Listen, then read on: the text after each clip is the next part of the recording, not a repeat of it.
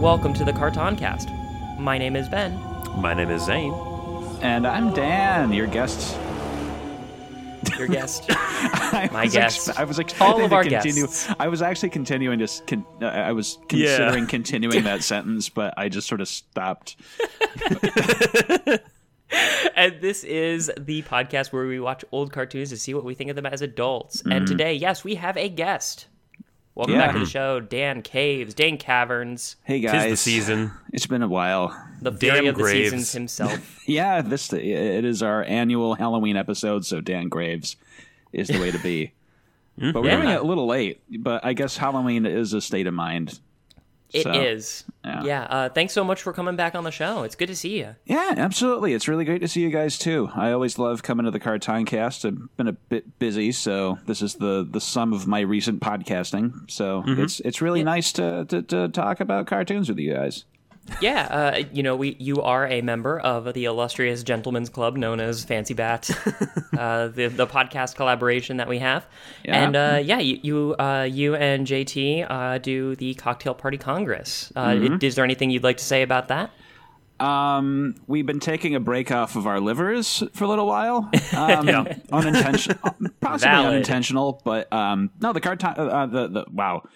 Cocktail Party Congress is still uh, uh, it still exists, and we'll get back to it as soon as possible. Uh, especially with some of the crazy stuff that's happening right now. Um, I actually Yeah. misread a recent um, a recent news headline. This might be out of date by the time this posts, but I misread the headline as Democrats announced that the first public hangings in the impeachment inquiry begin next week. Uh, Guys, there's only one way out of this. yeah, yeah. That- Has, that- has, has everyone seen The Purge? Right.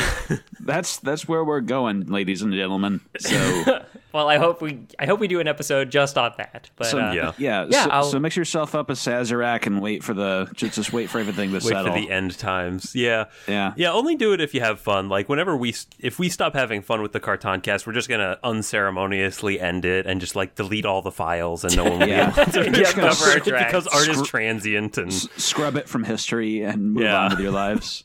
Yeah, if if there is a way that I can tell you I'm excited to hear you come back without also, you know, making making pressure for you to come back, Mm-hmm. then that is what I would like to say. Beautiful. I, I accept that.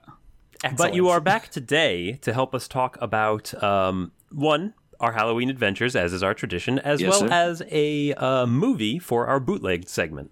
Yeah. Yes. Yeah, we're doing So, a movie uh, today. which order would you want- like to touch on those? Uh, let, let's talk about our Halloweens first, so that uh, people don't, so that we don't start tipping into what we're doing today. Because I, Mm-hmm. I have a feeling once we start, we're not going to be able to stop.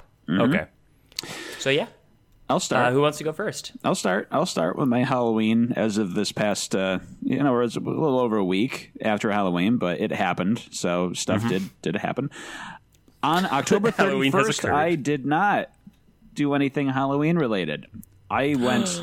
I went to the orchestra with a friend of mine and uh, listened to Stravinsky's Firebird Suite, which was absolutely oh, hell stunning. yes. It was so great. Um, really good use of the time. I we both kind of wished that the orchestra had done a more Halloween themed uh, repertoire. 'cause Dressed, there's dressed a- up as skeletons or something? No, I mean like there's there's there's spooky music out there. You know, That's they, they could have thrown a, a like a night on Bald Mountain or something like that. Oh, that would have been nice. No, Yeah. they're they're they're they're doing they're playing against the expectations. Like when you go to a Yeah. Shakespeare show and they don't adapt it for modern times. Yeah.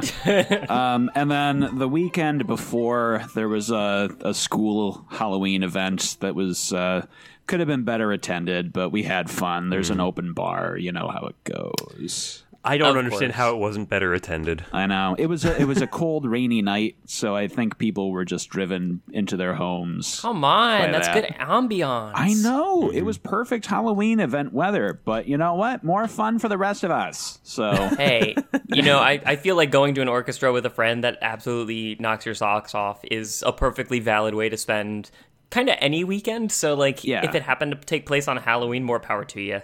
yeah, Yeah. it was such a nice time, uh, and so that was how I spent my Halloween. How about you guys? well, awesome. I actually also kind of had a, a not so much on the day of, but a lot of events before and after. Because like a couple of weekends before, a bunch of my friends visited our friend in Vermont and had like a pajama party and pumpkin carving, which I had never done. I carved a great pumpkin um, where I, I picked out a pumpkin where the top bit was like it looked like slick back hair, so I was gonna be like, oh, this is like a pumpkin car salesman, and so I did up like a really winky smiley face with those uh, sunglasses with the slits in them, like he's a like he's just came out of a frat. Um, I love that. and then we watched it too, so that was a really fun time. Ooh, I haven't seen it part It's- two yet. How was it? It's really good. As someone who has not seen it part one or the original or read the book, really good. nice. I've Um, enjoyed. I, I I've- I've done all the movies up to the up, up to it part two, and I really enjoyed them. So even Hmm. the like the schlocky TV movie with Tim Curry as Pennywise. Yeah, I think it part two was less gory and scary and more funny and weird. Okay, uh, you got me. That's so that. Yeah, that's more. That's more your speed anyway. yeah. Oh yeah. Um, and then, uh, oh, my brain. Um, I went, Hey, brains. and then the weekend after Halloween, I went down to go see my old uh, improv group perform. Um, Ten years after I started, they're still going strong, doing their spooktacular. That's Nice. amazing. yeah, so you know, a lot of fun events on the day of Halloween. Uh, I I dressed up for work, and, and I was like, you know, I'm not going to anything where I need to have a costume, so I'm going to kind of half-ass it this year. Uh, we have these sequin vests that our our grandma left us. Oh yeah, that's right. I picked out the the white one, and we I we had some disco balls from uh, our wedding, and so I I wore black pants and I took the white sequin vest and I shoved the uh, disco balls inside and put on like a gleaming top hat, and I was gonna be like. The idea was like, oh, I'm gonna open it up and like try to sell you a disco ball, like I'm a disco ball salesman. Okay. I was bursting kind of I was like like the disco balls were really pushing up against the material and so I just looked like I was full of tiny disco balls and so like you could think of me as a disco ball filled with tiny disco balls, which I realized was just like a pregnant disco ball with her brood, Wow. like the way that mice have them. Uh, there is no photographic evidence, and I will not be answering any questions. You're such a goon. Th- th- Zane, that doesn't. That's not an event that normal people have. and in case there was any confusion on your part or misunderstanding, I wasn't going to Um, question it at all. So well, uh, I'll chime in now. Um, so I went. Uh, I I didn't have any like parties to go to, but my friends uh, Ulysses uh, and and his wife uh, kind of hosted a. They're gonna cook some food and have people over, and we'll all wear costumes. Just kind of kind of easy hangout, and and it was real fun and real uh, real chill. I went as Hollow Knight, uh, and we did a group costume. Yeah, I well, I'm gonna send you a picture, uh, real quick. Ooh. you should, send yeah, you, please. yeah, and I'll I'll send you. Well, I I can only send you the the mask currently because it's it's hanging up on me wall. I didn't actually get a picture of me wearing it, but I can send Put you it up that. on the site. So that is a that's a picture of the mask that is currently hanging up on me wall, and and I went as Hollow Knight, and uh, Ulysses went as Zote, which is really great. He had to like hunch over, and his mask was all haggard and and shitty. And then uh, his wife went as um, uh, oh shoot, what is the name of the the needle wi- the needle wielding one? Hornet. Hornet, yes. Yeah. Uh, his wife went as Hornet, and uh, their kid went as like a little grub, which was Aw, extremely cute. cute. Extremely cute. That's um, so wonderful. yeah, it was a great group costume. We got some really good like uh, facing off against each other shots, which I, I haven't actually seen, but I enjoyed having. Yeah, however, I'm looking forward to seeing those. However, uh, this was a night about three days into taking muscle relaxers because my back fucked up. oh my god.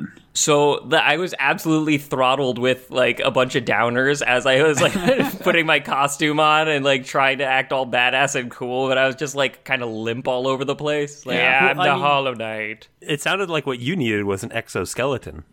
that that might have helped. Just a backup spine, really. Yeah.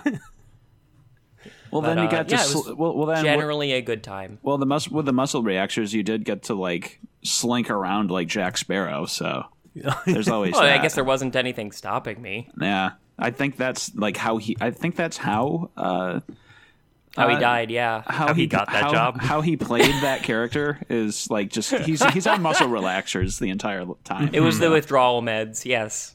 I I was watching something recently that was talking about how like that movie came together and like all of the producers watched his performance and talked to the director and they're like Is why he okay? what choice is this Who does he have like this? blackmail on you or like why are you letting him play like this That's really funny. Fuck it, that's why.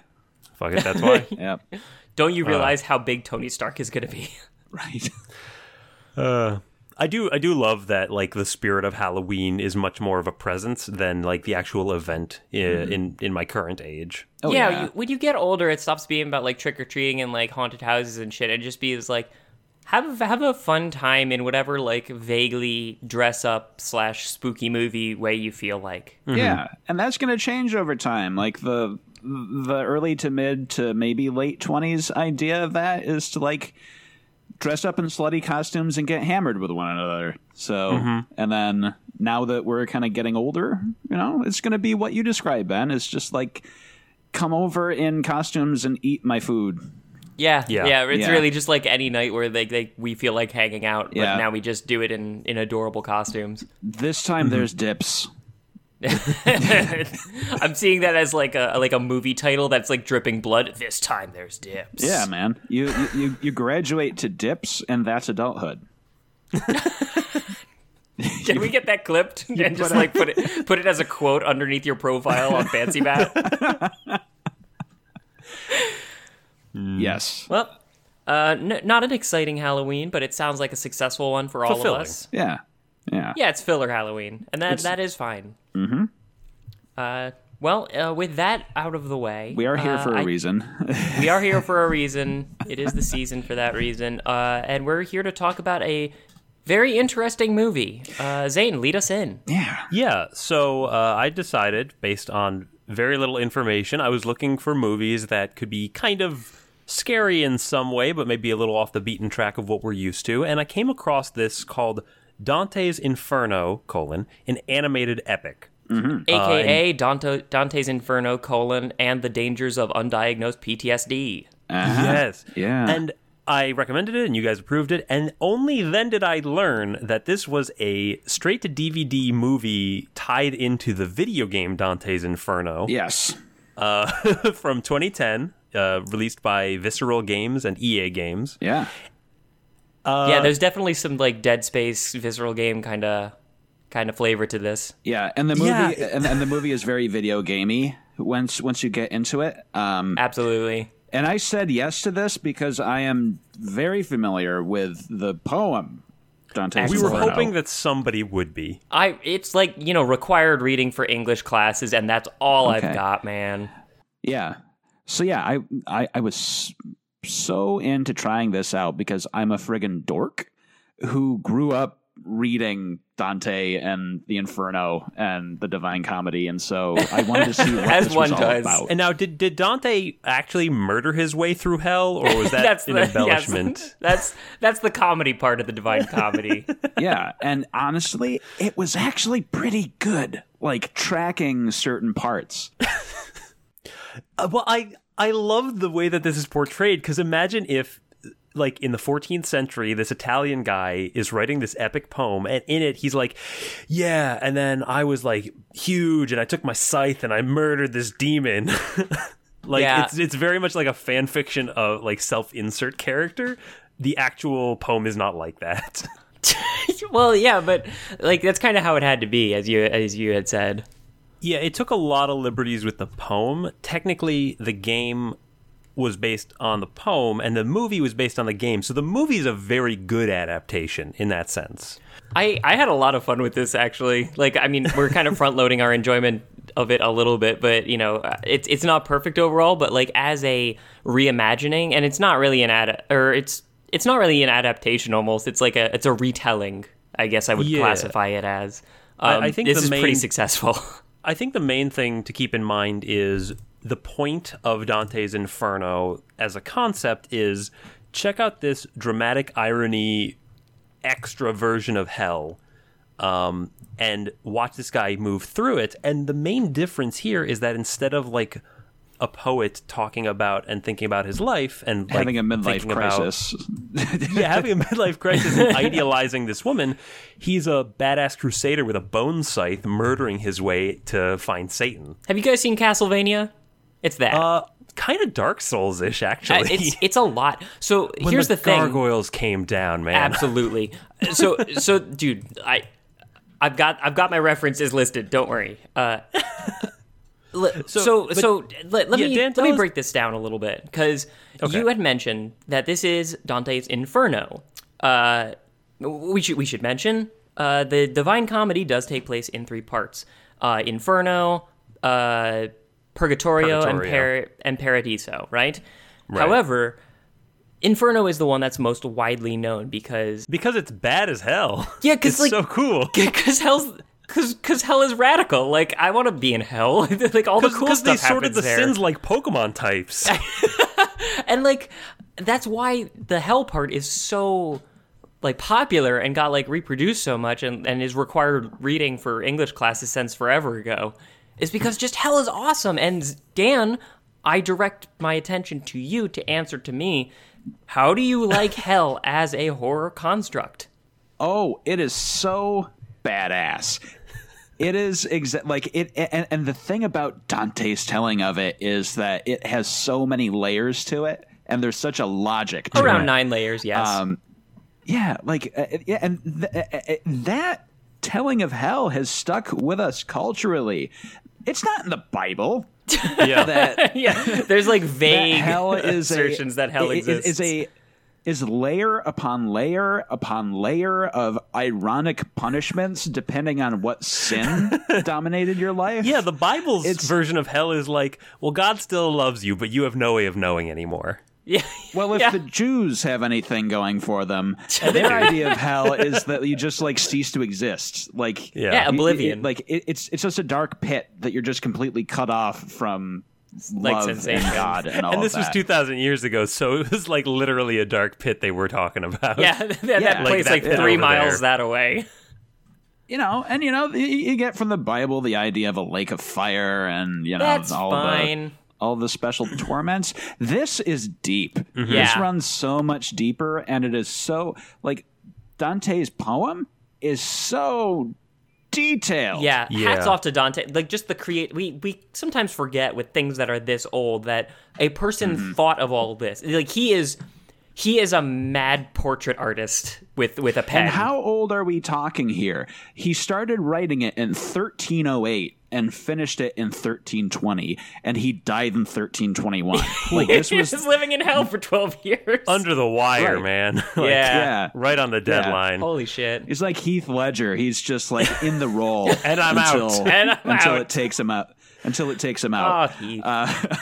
Well, that's the thing. Um, our modern versions of hell draw so much from this and from uh, Paradise Lost by Milton. Um, yeah, and a lot of another it's from like Renaissance painters and stuff, but like they were inspired by this, and like this is the more mm-hmm. interesting version just because it's so multifaceted. Uh, and I mm-hmm. feel like the movie and the game really leaned into that because they recognized that's what was cool about this. Because like 2010, there were a ton of games about like muscly man going through and murdering shit. Like mm. mm-hmm. that God of we had War done was really- It's all about the setting here. yeah. Yeah. And, and the thing with Dante's Inferno, both the movie and they the movie actually kind of gets into this at times, and we can talk about it when it hmm. comes naturally, and also just the poem. Yeah. Please tell Why? me more about the poem when when it comes up. Why why is this? why why is hell? Why is why, Why- is what? Well, I mean, no, no. I think that's an important question. Is like, where the fuck did this come Where- from? where- where did the Like, idea Why do we have like, assuming it's real? Let's Yeah. assume for the sake oh, of we're, argument. okay. that- so that's where we're starting. We're assuming it's real. Well, Right, let's Dan, just hell is for other people to go to. Well, hell is off. other people to go to. Wait, but so I, I, so so so your question is like, why would hell exist in the first place? Because I don't know, because God's a bratty teen. you have to grapple with that idea and i think that that's something that is it, it runs through both the poem and to a certain extent the the, the movie. Yeah, It's not maybe not as deeply because of course you can't because it's based on a video game, but it, it's still like you have to ask yourself that question. Is like we have this anti god essentially in Lucifer, and Yeah. he runs this just parade of horribles This- that is hell. this infernal And- bureaucracy. Yes, it's an infernal bureaucracy that is very well organized. We know exactly where you're going and why you're going there and what is going to happen to you and why it's going to happen to you. Yes. And that that sort of like sick logic is something that Dante, who is definitely a Christian, got to sit down and think about for over a decade. And that's what makes it so cool because, like you said, the Bible has a hell, but it, it doesn't it doesn't grip you like this mm-hmm. does. Mm-hmm. It's so so the thing about hell, I think that like there's like three main parts that I think are especially good for horror, which is that like the first first of all, what makes hell so haunting to people in general is that it's your ultimate fate. Yeah, this Yeah. is the end of the road. This is it. Like every other bad thing, you can come back from. There is a chance of, you know, getting out of prison or, you know, reconnecting with a loved one or making peace with uh with with somebody that you that you wronged. Anything like that. But hell is final. And like a punishment like it's such an effective mechanism for the ch- church to scare kids because like even little kids know what punishment is and to think of punishment without end that's that's that's chilling like There- I- there's kind Yeah. of two aspects of hell that I think are are per- particularly terrifying. One is you're being punished, uh, like uh, like out of proportion to whatever you did. That that's the bit that gets me. well, part of it is you're being punished, and you know why. Oh, I did a life of sinning. Uh, this is why I'm being I tortured. deserve this. Yes. yeah. Part it's two deeply is personal. you're being Yeah. tortured, and you f- don't know why, That so uh, and you have to find out why. what's especially haunting is when the person in hell doesn't deserve it. And that's what Yeah, we, 'cause we that's see them what we all the grapple time. with here. Well, I mean, like none of them really deserve it. Like they like nominally deserve it, but that's the the the, the real twist with Beatrice is that she does like it's Chateau d'If for her. You know, like these are this is the place Mm-hmm. we put people that we're embarrassed about. Like we didn't we, we didn't we are not doing to, this to you for a reason. We're we're doing or or not because you deserve it, but for some other reason. You're just like a, yeah. a casualty of the system, and like that is. I think a while ago, um, for a different movie, um, the one with the drugs. Uh, Zane, help me out. Requiem for a Dream, No, we didn't do that. Uh, a Scanner Darkly. a Scanner Darkly, yeah. You had mentioned that there is something so cold and and difficult about the idea of being punished too much for something that you didn't do. Or for Right. something that you did do, being punished too much, or being punished for something that you didn't do. It like it is so unjust, and hell really encapsulates that idea of like this is this is out of proportion. This this this isn't fair, mm-hmm. and yet it is kind of fair because I did do the thing that got me here. Yeah. It just there's no sucks all around. and there's no appeals process, right? Like, There isn't. if you no. go to hell and you don't deserve to be there, there's no way to argue your case. All you can do is internalize it and beg for forgiveness. Yeah, that's what purgatory is for. But hell is the final destination. Like that is- Mm-hmm. like you've lost your. E- even if you, if you go to purgatory, can you lose your appeal and end up in hell, or is it That's- really just where I you assume there's like, back channels. Yeah, but you got to know no, a guy on and the that- inside. and the lack of pro- and, and, like the proportionality thing is something that I like that hits me too because you th- when you think of who goes to hell, you're thinking of Hitler. Yeah. You- You're thinking of Stalin. You're thinking of Genghis Khan. You're thinking of Ted Bundy. You're thinking of all of these people who like are like gloriously deserving of mm-hmm. whatever's coming to them. But then you think about all the mundane shit that can get you there, and like not not to quote. Okay, you know, I, I intentionally quote George Carlin here. Hell is full of dads. like, Yeah. but, but that's not really deserved. Like, No, they what- outright say in the movie, like, there's way more people here than in the other place. That's oh, Yeah. I love that line. that is so good.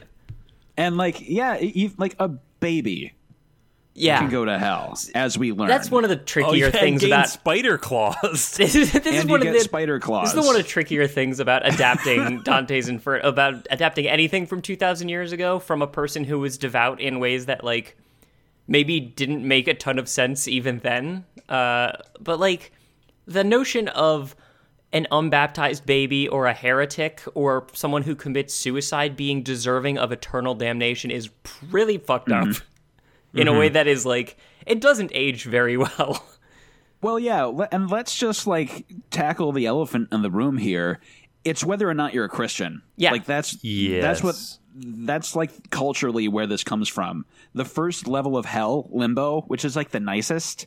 That's Yeah. where your unbaptized babies and your righteous heretics go. and and like, that's y- they, they do some pagans. work they do some work massaging that difficulty in this mm-hmm. movie but it doesn't yeah. it doesn't you you can't ignore the fact that that's one of the levels of hell Right, but that like the logical conclusion of that is that everyone before Christianity is in hell. yeah Right. correct That doesn't sound right. I'm, I'm sure it made sense to them You're at the thinking of it time, with an or enough ethical where they're brain. like not going to ask questions. Like we don't have anything like that nowadays, where like even by asking questions, you're taking a big risk. Right. yeah it's like it's impossible to put yourself back into like the mindset of the time in which hell was This like stuff felt real. yeah where where where you know salvation comes only through me was like a legitimate concept like we just cannot Mm-hmm. fathom that anymore yeah. Well, there are people today, and like I've known people who like grew up in that sort of mentality. It's, just it's a lot easier to escape it now because you know because Mm-hmm. there's people to explain to you well have you considered before jesus like what happens to those guys right. yeah. like it, and it like it is a huge logical problem but you can't think about it with a logical brain like part of part of what's so effective about hell is it gives you the wherewithal to not think about the heresy of skepticism like it, if, if you can it, it tries to get you to not worry about the logic of it because if you worry about the logic of it and start picking it apart you realize that the concept of a hell and a heaven don't make any sense so what they do is uh, they uh, vilify skeptical thought Right. it's it's it's actually genius in a really terrible yeah. way Because because if hell is your punishment and skeptical thought is a way by which you can fight back, it doesn't work. It doesn't make sense. And that's if if you're going to critique this movie on one point in terms of missing how hell is supposed to work, it's that Dante can fight back here. yeah Yeah. And you just can't really get that if you're taking a more originalist perspective. Right. If you just stick with the text of the Inferno, like like I, I think I might have mentioned before, there are no action sequences. in no the he's a visitor He's he's he's strolling through the, the, the Roman poet Virgil, who is in hell because he was a Roman before poet. Christianity. what you gonna Oh, do and a poet, and, and he's just like, look at this. Do you Talk think to- Dante talk to this guy. Talk to him. Do you think Dante like really struggled with the fact like, oh, I really love this guy's poetry, but he's a heathen. How do I like? Uh, I think so. I, he must have because he's like it, it, it, it drips with admiration for Virgil. Yeah. You know, Yeah, it uh, does, but- which is I love I love the fact that the fanboying of someone 2000 years ago is still is still like kind of immortalized in film today. right. Yeah. Like we know Right. how how big of a nerd he was for Virgil. it's very funny. um, I think we should like try to start to focus on the movie proper, or else we'll never be done because like we can Yeah. talk about hell forever and just like Yeah, that's talk fine. about the concepts as we uh, approach them. That's fine. Before we get into the movie proper, though, I do have to say some amazing marketing that this game had. Absolutely, Yeah. go for it. So before they released the game, they rele- they advertised a fake game called Mass We Pray, uh, where you use motion controls to attend a church service. Is that like a shower with your dad simulator kind of game? yeah, yeah. um, they also had ad copy, which evoked the different sins of hell. Um, it's worth reading all of them on your own time, but I will read out Yeah. this one. Um, Sure. They have a they have a pre-order discount of six dollars and sixty six cents, and the and the pre-order coupon discount reads: In Dante's Inferno, greed is a two-headed beast. Hoarding wealth feeds one beast, and squandering it satiates the other. By cashing this check, you succumb to avarice by hoarding filthy lucre. But by not cashing it, you waste it, and thereby succumb succumb to prodigality. prodigality. Prodigality. prodigality. Like make your choice and suffer the consequence for your sin. That's Yeah, awesome. That's beautiful. Someone just And like, like, all did like not pay their intern well enough. Someone like, sat just- down and thought of all this. I love it. Yeah, that's that's, That's a- pretty great. That's a level of detail that you got. Like, a- a- anybody here play? Um, what is it? Uh, Wolfenstein: The New Order. I, I didn't. I've seen some of it. It's pretty great. It's it's a great game, but also just like they went to the trouble of crafting 1960s music in German as though like it became part of the culture. So there's like a Beatles, there's like a Beatles analog in German th- about like going to the moon, which the Nazis did in the game. And there's like Sure. th- th- there's like um th- th- there's like uh, th- th- uh, Motown music in German and Really? there's like it's fucking crazy and some of them are actually kind of like good songs Zilly And, like, that's a level of yeah, mar- yeah.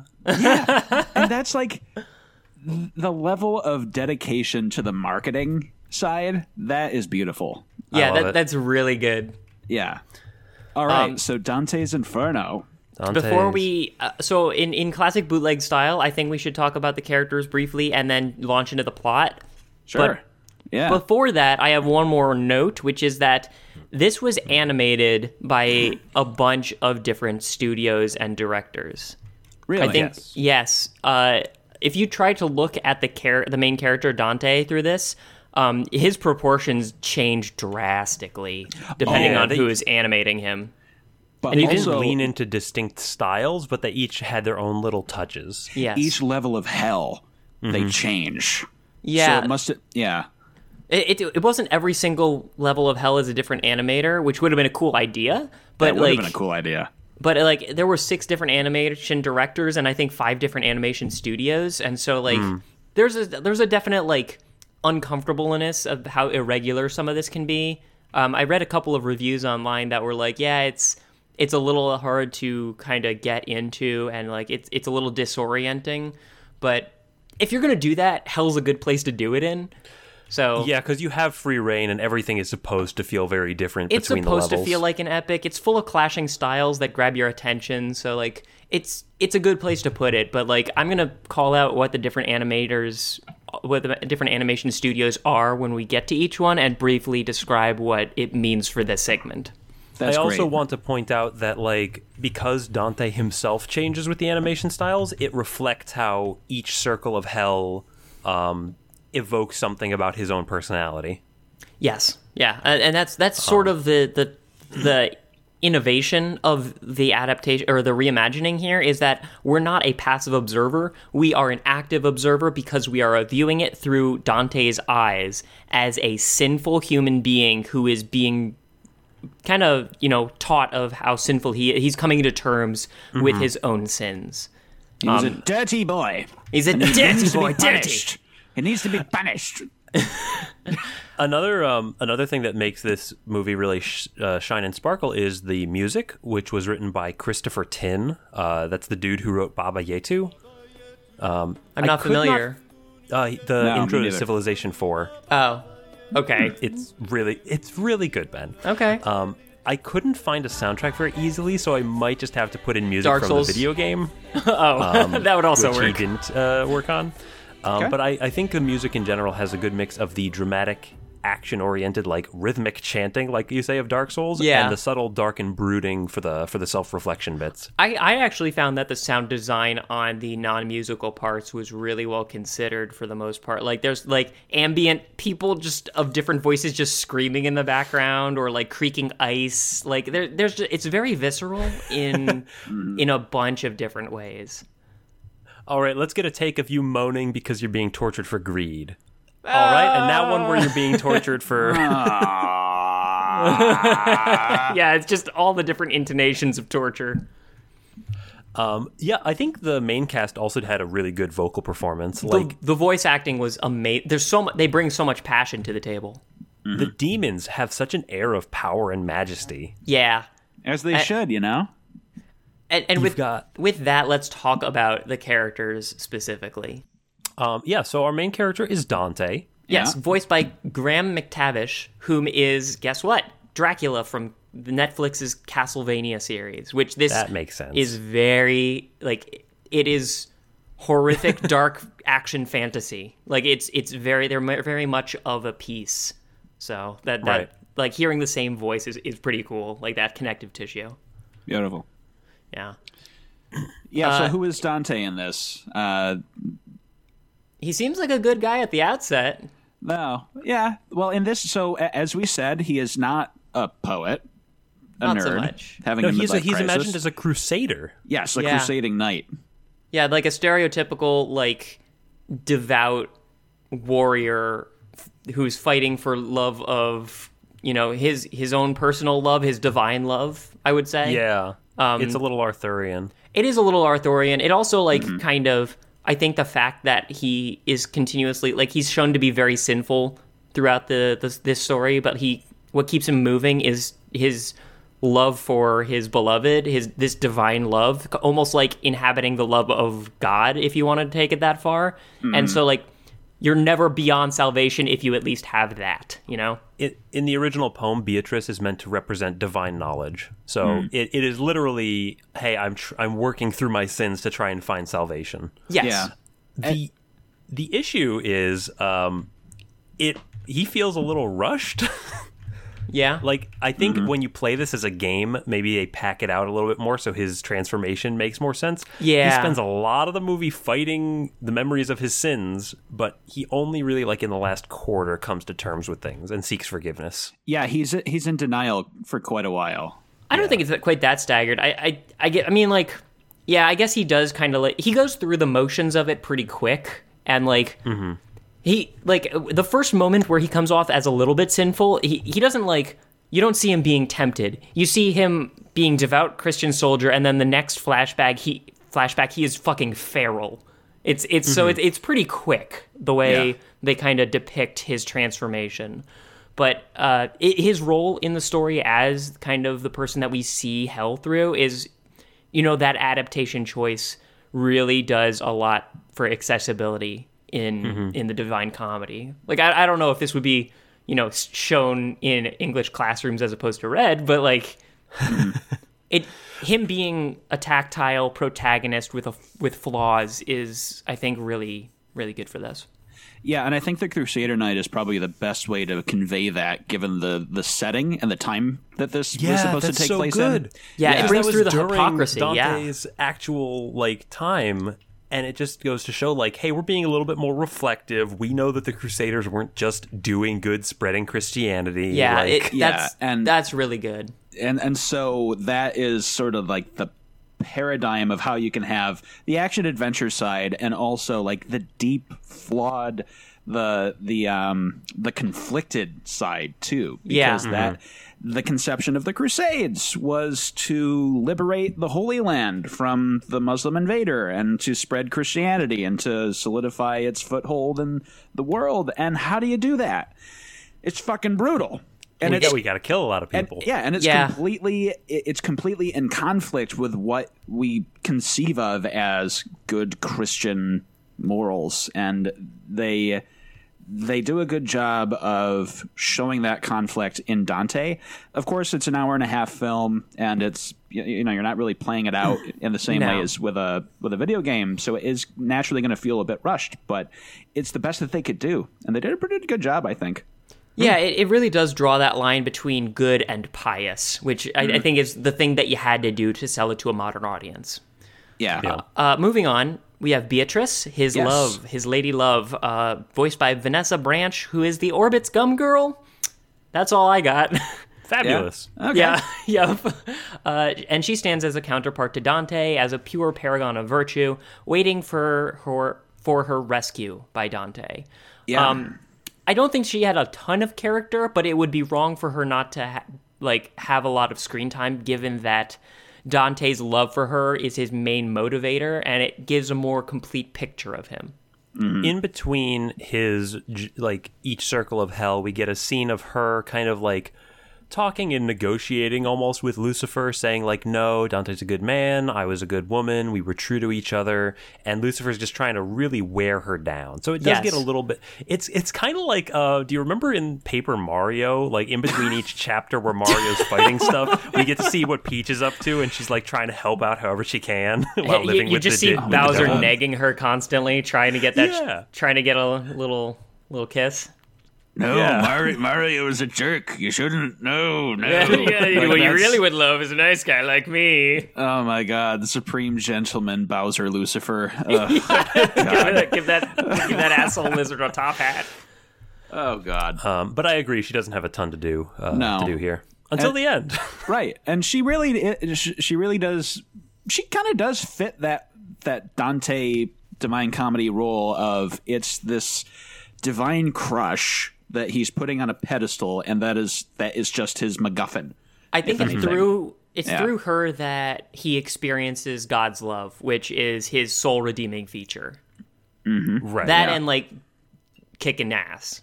if I if I have one weakness, it's maybe that I love too much. Yeah, that's. I mean, like that's a good flaw to have, I guess. Like if you are a crusader, um, yeah, it's. She doesn't have a, a ton besides that, but uh, moving on, uh, I think Virgil is important to point out for two reasons. One is that he's more or less a narrator and a plot necessity that was thankfully already built into the story. Well, sometimes sometimes he dips out and Dante does the narration, so I don't know about that, but I do like him. The other reason that I bring him up, Zane, is that he was voiced by Peter Jessop, who is probably are going to be our next movie, gi- given uh, given what I'm about to say. He was Tharok from Justice League versus the Fatal Five. Oh, it's so good. Yeah, which is apparently a movie that came out in like April of tw- 2019, and I'm sure was terrible. Oh yeah, they the the DC has been putting out a ton of animated uh, direct to video movies. We're still relevant. We can catch up. they're they're really good though. Yeah, I we'll see. Um, yeah, Virgil uh, in the original poem is meant to embody human reason. Yeah. So like when yeah. Dante, when the original Dante is writing his stuff about like, hey, you know, I'm midlife crisising, I'm trying to love God, but my human reason side is like em- embodied by this pagan dude who I really respect. Um, you know, it's really starting to clash with my values, and a lot of the poem is him coming to terms with the violent nature of his religion. Here, it's a lot more like. It's his hey, we have a- we have Spock slash a therapist and he's Yeah. gonna kind of, and, Yeah. and slash tour guide. Yeah, who knows the all the demons guide- and can get you a good he, ride. He, he's like a druid. Like he keeps on summoning ridiculous demons to like ferry you from place to place. Um, we'll, we'll get more into that later. Uh, Yeah. Let's let's just note the final uh, kind of main character, which is Lucifer, Oh yeah, and is voiced by Steven Blum, Yeah, who is Spike. Spiegel. What the fuck? like the voice casting is amazing. yeah. And in Oh. this, and in this Yeah. telling, Lucifer is made of smoke. Well, I think that's a good look for him. It's very like Disney's Hercules, uh, Hades being kind of kind of smoky and like Yeah. misting from place to place. Yeah, Yeah, He- it's the non-obvious threat. he's Yep. a shade. He's a shadow. He's a Yeah. moving shadow. and his his he mostly ber- just berates Dante throughout his journey and tries to make him submit and give just generally just talks down to him. He's kind of like this symbol of apathy in trying to he doesn't want Dante to come to terms with his own sin. He wants him to like Yeah, to to to to to not try to to not have to repent. He he wants him to remain blind to his faults. Yeah, stop and- killing my gargoyles. Stop fighting it. You're gonna be here. Like, Yeah, and that's you know that's just the way Lucifer be is he's a he's a smooth talking manipulative uh, jerk. Um, Yeah, and- I, he's yeah. he's a little bit more like I I tend to like my devils to be a little bit more charismatic than this, but Mm-hmm. it is it is fine as like I am the villain. Um yeah. So- so, like, whatever. th- definitely not the best sh- telling of Lucifer in fiction that I've seen. Mm-hmm. I mean, we only had an hour and a half, you know. you, you only had an hour and a half, and it's really about Dante. So yeah, that's while true. we Yeah. are talking about the good voice cast, we have to mention Mark Hamill jokering it up as Dante's dad. yeah, I what is he I doing didn't catch that. Yeah, guess that was it's Hamill. pretty amazing. Like it's real. I real was like, what is that voice? I know that voice. It, cuts to my heart. It's the Oh my it's the Larry three thousand. It's like that mincing robot voice coming out of a gigantic glutton demon. yes, Oh I've come for you, Dante. yeah, it's it's so good. And See and what I mean? we're Hell's full of dads. while we're camped out, uh, one of the well, I guess we'll come to it later. But there's a demon who is voiced by Kevin Michael Richardson. So yeah. just to round it out as like Um, all the stellar voice cast that we love. The Mm-hmm. only thing that took me out of the voicing was their terrible attempts at Middle Eastern accents during the Jerusalem flashback. It was Oh, not yeah. the best. No. it was not good. yeah. yeah, they Um, didn't need to go there. But yeah, aside from that, like for a video game adaptation direct to DVD movie, really good production values. Yeah, Yeah, for sure. surprisingly surprisingly good effort on on the part of all the people who who kind of went into this. And and uh, yeah, I I tended I ended up enjoying it a whole hell of a lot. So, mm-hmm. Oh, hey, uh, do you guys want to get into it? Yeah, we have to. We have to start. in. All right. Now we have the cast. We know It- you- who's who. Yep. Now let's talk about what happens. Dan, you want to start us off with the quote uh, from the Divine Comedy that starts the movie? In the midway of this our mortal life, I found me in a gloomy wood astray, gone from my path direct. Oh, beautiful. Midlife crisis right there. And Yeah. um, And and the that- voicing is amazing. I love Dante's voice. Oh, so yeah. Every time he monologues, I'm pretty into it. it's so And well I, done. I thought like, oh, this is a weird way to start uh, the movie where he's just being chased by bears and stuff in the woods. But no, that's how the poem starts too. Yeah, he's he's he's heckled by some beasts, three different beasts that I'm sure symbolize things when it was, you know, relevant. Um, it, it- this section is it, the movie opens with the production done by uh, Film Roman, which is basically a motion comic at heart. Like the, the this is a lot uh, a lot simpler animation techniques than we would later see in some of the demon fighting scenes. But what they do really well is kind of capture a set piece. So like the the backgrounds are all very static. Like they're not moving trees. It's basically like pop up book almost. Like we have character Yeah. models that are Yeah. moving, and the background is just flat, which is you know not great. But like the flat backgrounds that they do have, like the inside of his homestead with like all the blood on the walls. Spoilers. Um, you know that that is that is it, it very effectively sets kind of each scene in its place. Yeah, a lot of color contrast. They're working with the limitations that they have.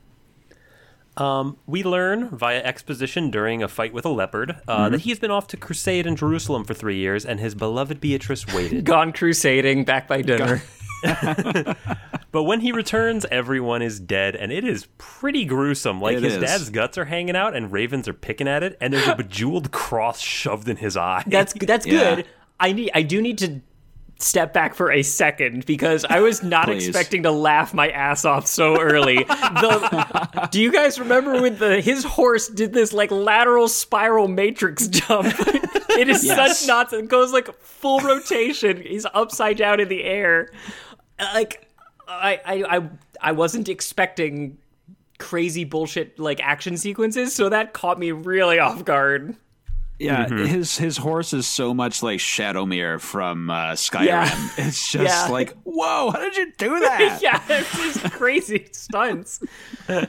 Um, yeah, but anyway, he, he does he does go to his ho- slaughtered homestead. Yes. Um, and yeah, he uh, he finds everyone dead, his dad, all the servants, and finds Beatrice.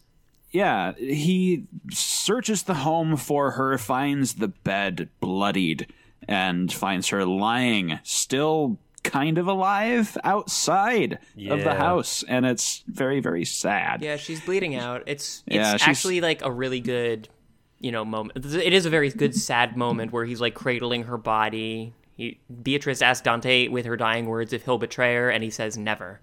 Yeah. and she takes a final breath before you know he he just he just kind of cradles her and weeps and also there's a nip slip which takes me right out of the scene yeah, she's uh, she's topless at this point because she's uh, not necessarily been of that going ravaged, but it's she her clothes didn't survive the uh, the attack. i think it was going for that who did kind this of to you? Ah, some foreigner. Can't trust him. Yeah, Like, Well, Yeah. let me tell you about that. I just came from the Crusades, and you know, you're right. like, oh, well, yeah, what the fuck with that? But yeah, it's a very sweet moment. She's cradled limp in his arms, and then her shimmering ghost pops out and begins to ascend to heaven, where she deserves to be. Nuh-uh. Until Lucifer comes. Uh-uh, she owed me one. yeah. Uh, It's uh, and he he he places great value on a soul that's meant for heaven, and that goes to that first chilling thing about hell is like what happens to a soul, a person who doesn't deserve it. Yeah, And- it's not fair. It's explicitly not fair. Yes. Yeah. Yeah, and that that's Um, that's the that's the first like kind of gut punch that I got, which is like still pretty good.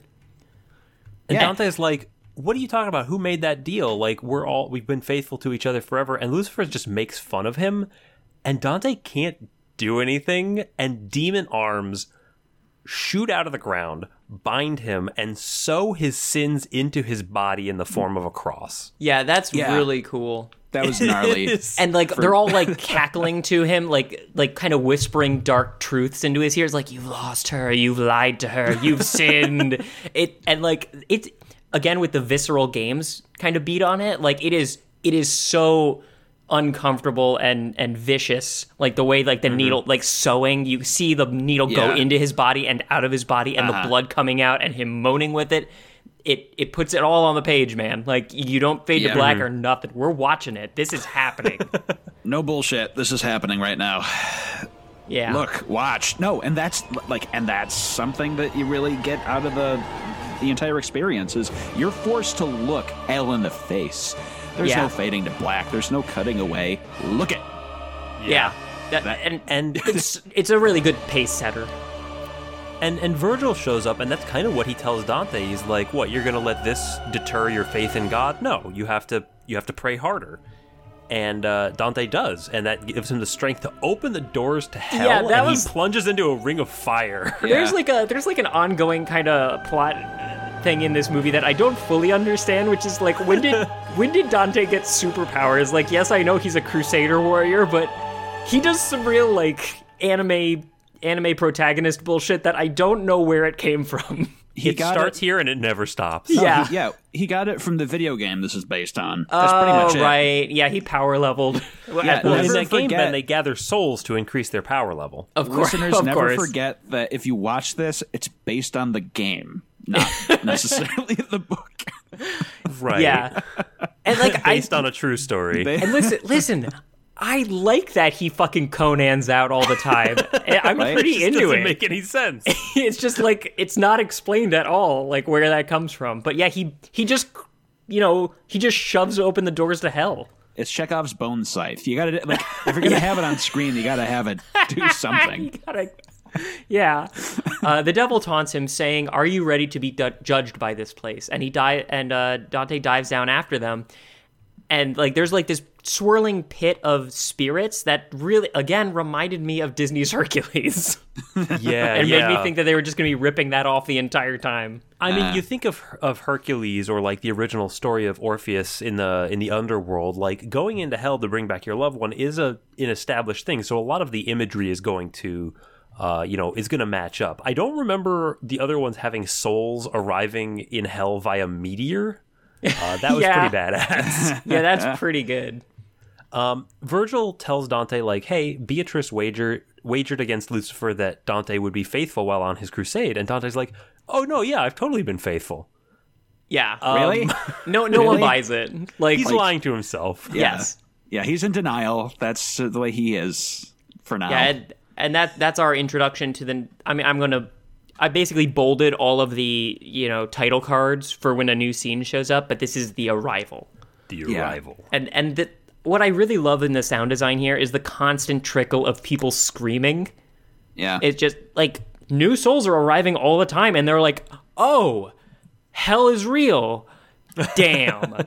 Um, Shit. yeah, yeah, I was really banking on that Pascal's wager not being a thing, but uh, yeah, I, I kind of hoped it would happen for the whole movie and just be like this constant pressure, but uh, it, it it quickly dies away. Yeah.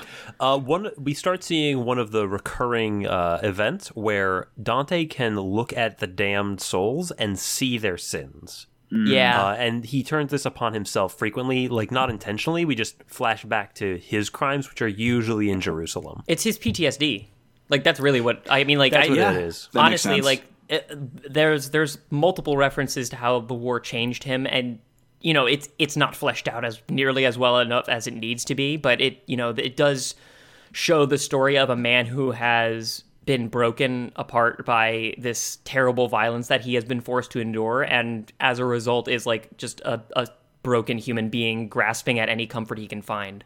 Mm-hmm. Um, a, a really good depiction of that just because i don't know why it's hitting my memory but i think it's uh brothers i think i think is the movie. I, I don't remember exactly who it is. It's got tobey maguire as like this uh, iraq or afghanistan war veteran who comes home and like he was forced to do some atrocities overseas and him not being able to talk about it and come to terms with it is causing like emotional strife in his family before like the threat of divorce is real and looming. Yeah. um, yeah, and that's that's like a really good depiction of that. This is less fluid, Right. but uh, you know, they meet Sharon. Yes. yes. Um, I like Sharon. I like this depiction. Whose boat has grown wide and mighty over the millennia. Ugh. yeah, you got to Also, he is the boat now. yeah. Yeah. You have to accommodate all those souls. And I love just a- a- adding in the this came from early Christianity. You're just knitting together different cultural underworlds. I was wondering. yeah, because this is a Greek reference. But Yeah. of course, they're not Christians, so must be hell. I- i- is it like That's a good point. the- did Dante originally like okay, they believed this because it's kind of true, but they missed the bigger point and that's why they're doomed. Yeah, I, I don't know. Like the first few might be. circles of hell really don't have the punch for me. Like I think it's just I, I kind of like in in order to make it decent to deal with in my head, the first couple of layers Mm-hmm. of hell are just different purgatory. They're like a little bit farther down the li- like they get triaged down a little bit, but they're still going to be okay. Right. And then, of course, like nerd gripe for me. Yeah, yes, please. Sharon says the thing that is actually on the gates to hell, which is that whole You like pronounce his name like my Sharona.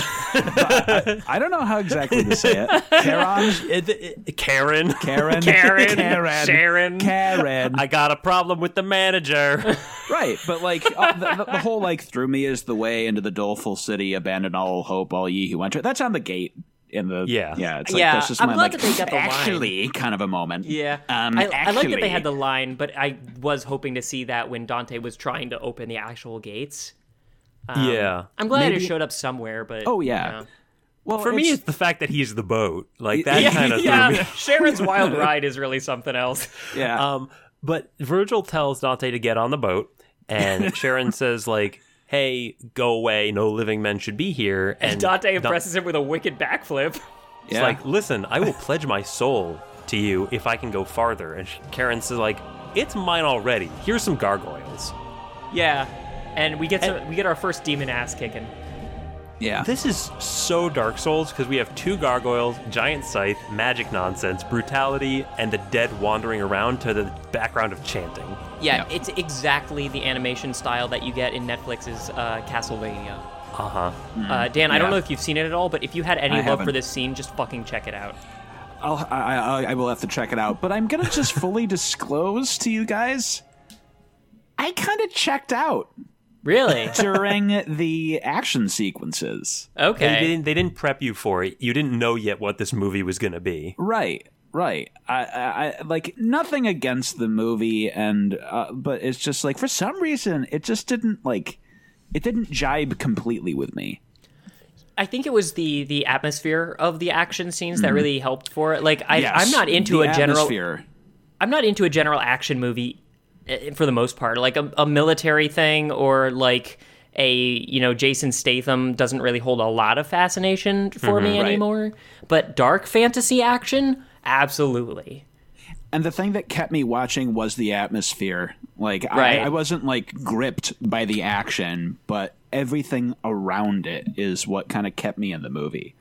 Yeah. There is So, an like, it- inconsistency between like the tone and the flowery language and this very video gamey aesthetic. Yeah. Um, where if you haven't played video games that also evoke that sort of high and mighty um, and and epic poem sort of feeling, then yeah, it does feel extremely artificial. Yeah, and and so I'll just Yeah. warn you that I won't be able to like comment too much on the action sequences because like I don't remember them very vividly. I, Yeah. I remember the spider babies. That's important. Yeah, uh, which which are coming up. But yeah, here's our first demon ass kick, and then you guys can go into that more. I, I, I've only got a couple things to say about it. First, I will say that it really depends on which animation studio is is writing the thing. That mm-hmm. that is that makes it either in the in the win column or the loss column for me. Yeah. This mm-hmm. one's in the win column. Like mm-hmm. they do a lot of good. I really like Dante like close-ups on his face and having his eyes bead from place to place. There's like a really good bit of fluid animation of just like the frenetic energy of this combat. Um, yeah, this was yeah. one of the Yeah. ones I remembered. They bleed fire sometimes, which is radical. That is. and he takes a gigantic bone scythe that he cut off of a different enemy. Dark Souls, like it, it's just so awesome. Like, mm-hmm. I don't know if if we're gonna have combat in hell. This is the guy I want to have the combat in. Like he's got armor except for on his chest, which has a sewn on red cross, and he's wielding a demon scythe that he beat off of a demon Yeah. Oh yeah, his his abs are front and center throughout all the time. Because it's like oh, we want to make sure everyone remembers he's a crusader, but we also don't want him to wear a shirt. And he's got like an austere helmet on right now, like a Crusader style helmet. That is gonna change in really awesome Oh ways. yes. yeah, it'll get a ponytail at one point. Yeah, Eh, yeah. Everything changes. But anyway, he has to kill a boat, and the best way to do that is to run it aground. Yep. And he's like, Everybody knows Virgil, why didn't you help me? And he's like, I'm a ghost, dude. Like, I'm not. Look, I'm just kind of here to summon nature's ally for.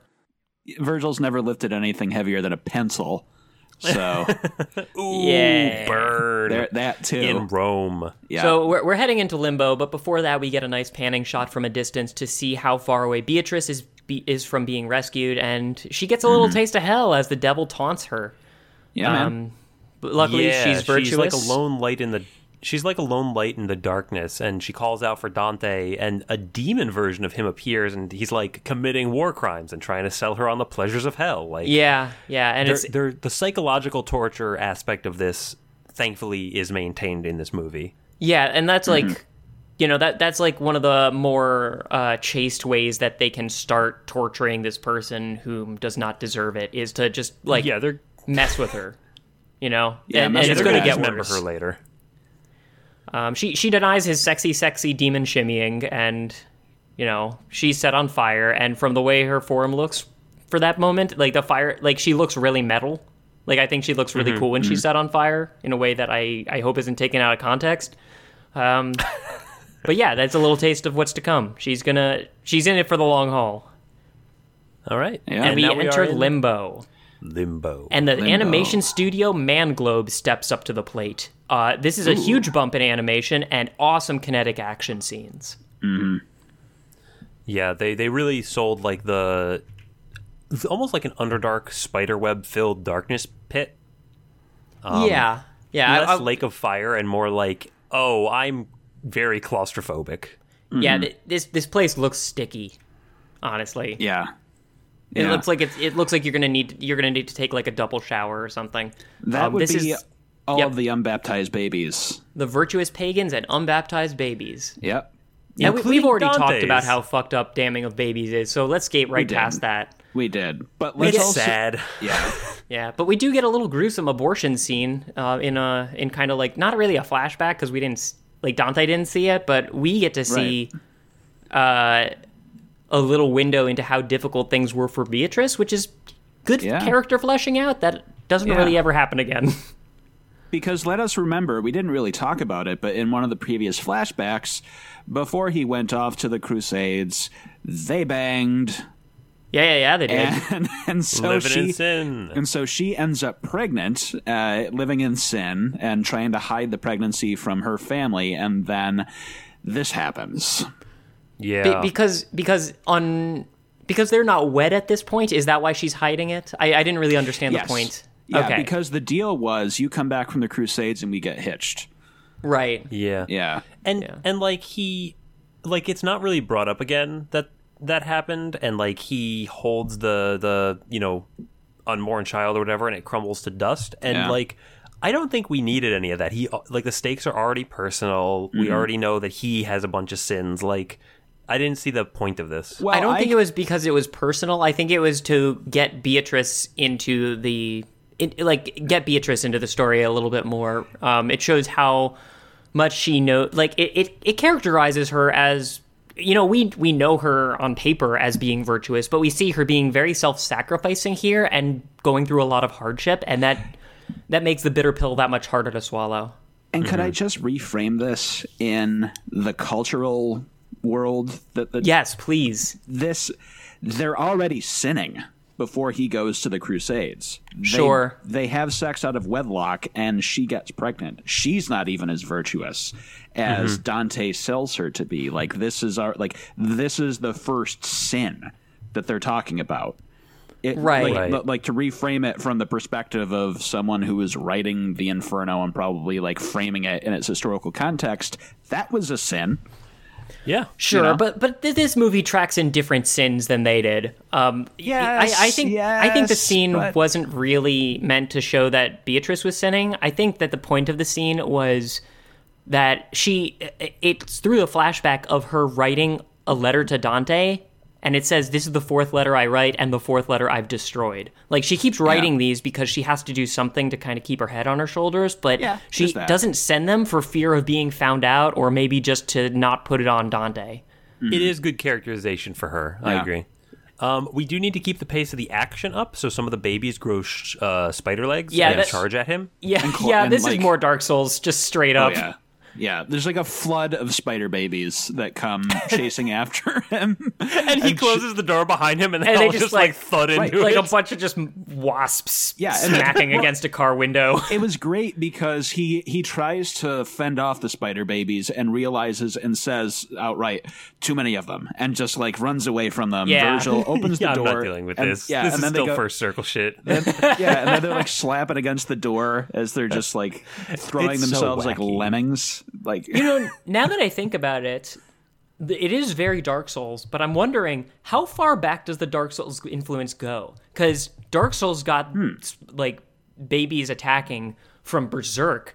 Berserk got it from Escher and Bosch. Did they get it from Dante? yeah, it's come full circle. I think I, I wouldn't be surprised. Like yeah, I, I think this is actually like weird reference upon reference, kind of Ouroboros shit. a, a lot of the the set pieces in this movie, Yeah. very uh, Boschian. Yeah, So once they go through the door, they end up in the portion where the nerd in me wishes they did more with this. I know. It- I was like, oh, the- Dan, poor guy. it is the it, it is the infernal cocktail party yeah. of all of the righteous pagans. So like Plato, Socrates, Caesar, like all of these pre-Christian Greco-Roman figures just chilling out and chatting up and kind of occasionally acknowledging that we're in hell, but you know, It's, it's just a cosmic circle jerk. That's yes. what Bill yeah. and Ted are philosophizing with him. Yes. I think it's really funny that right before this, uh, Virgil says, "Come along. There's, this is no place for idle thought." When like that's the point of limbo. There's That nowhere else for it. It's literally the point of yeah.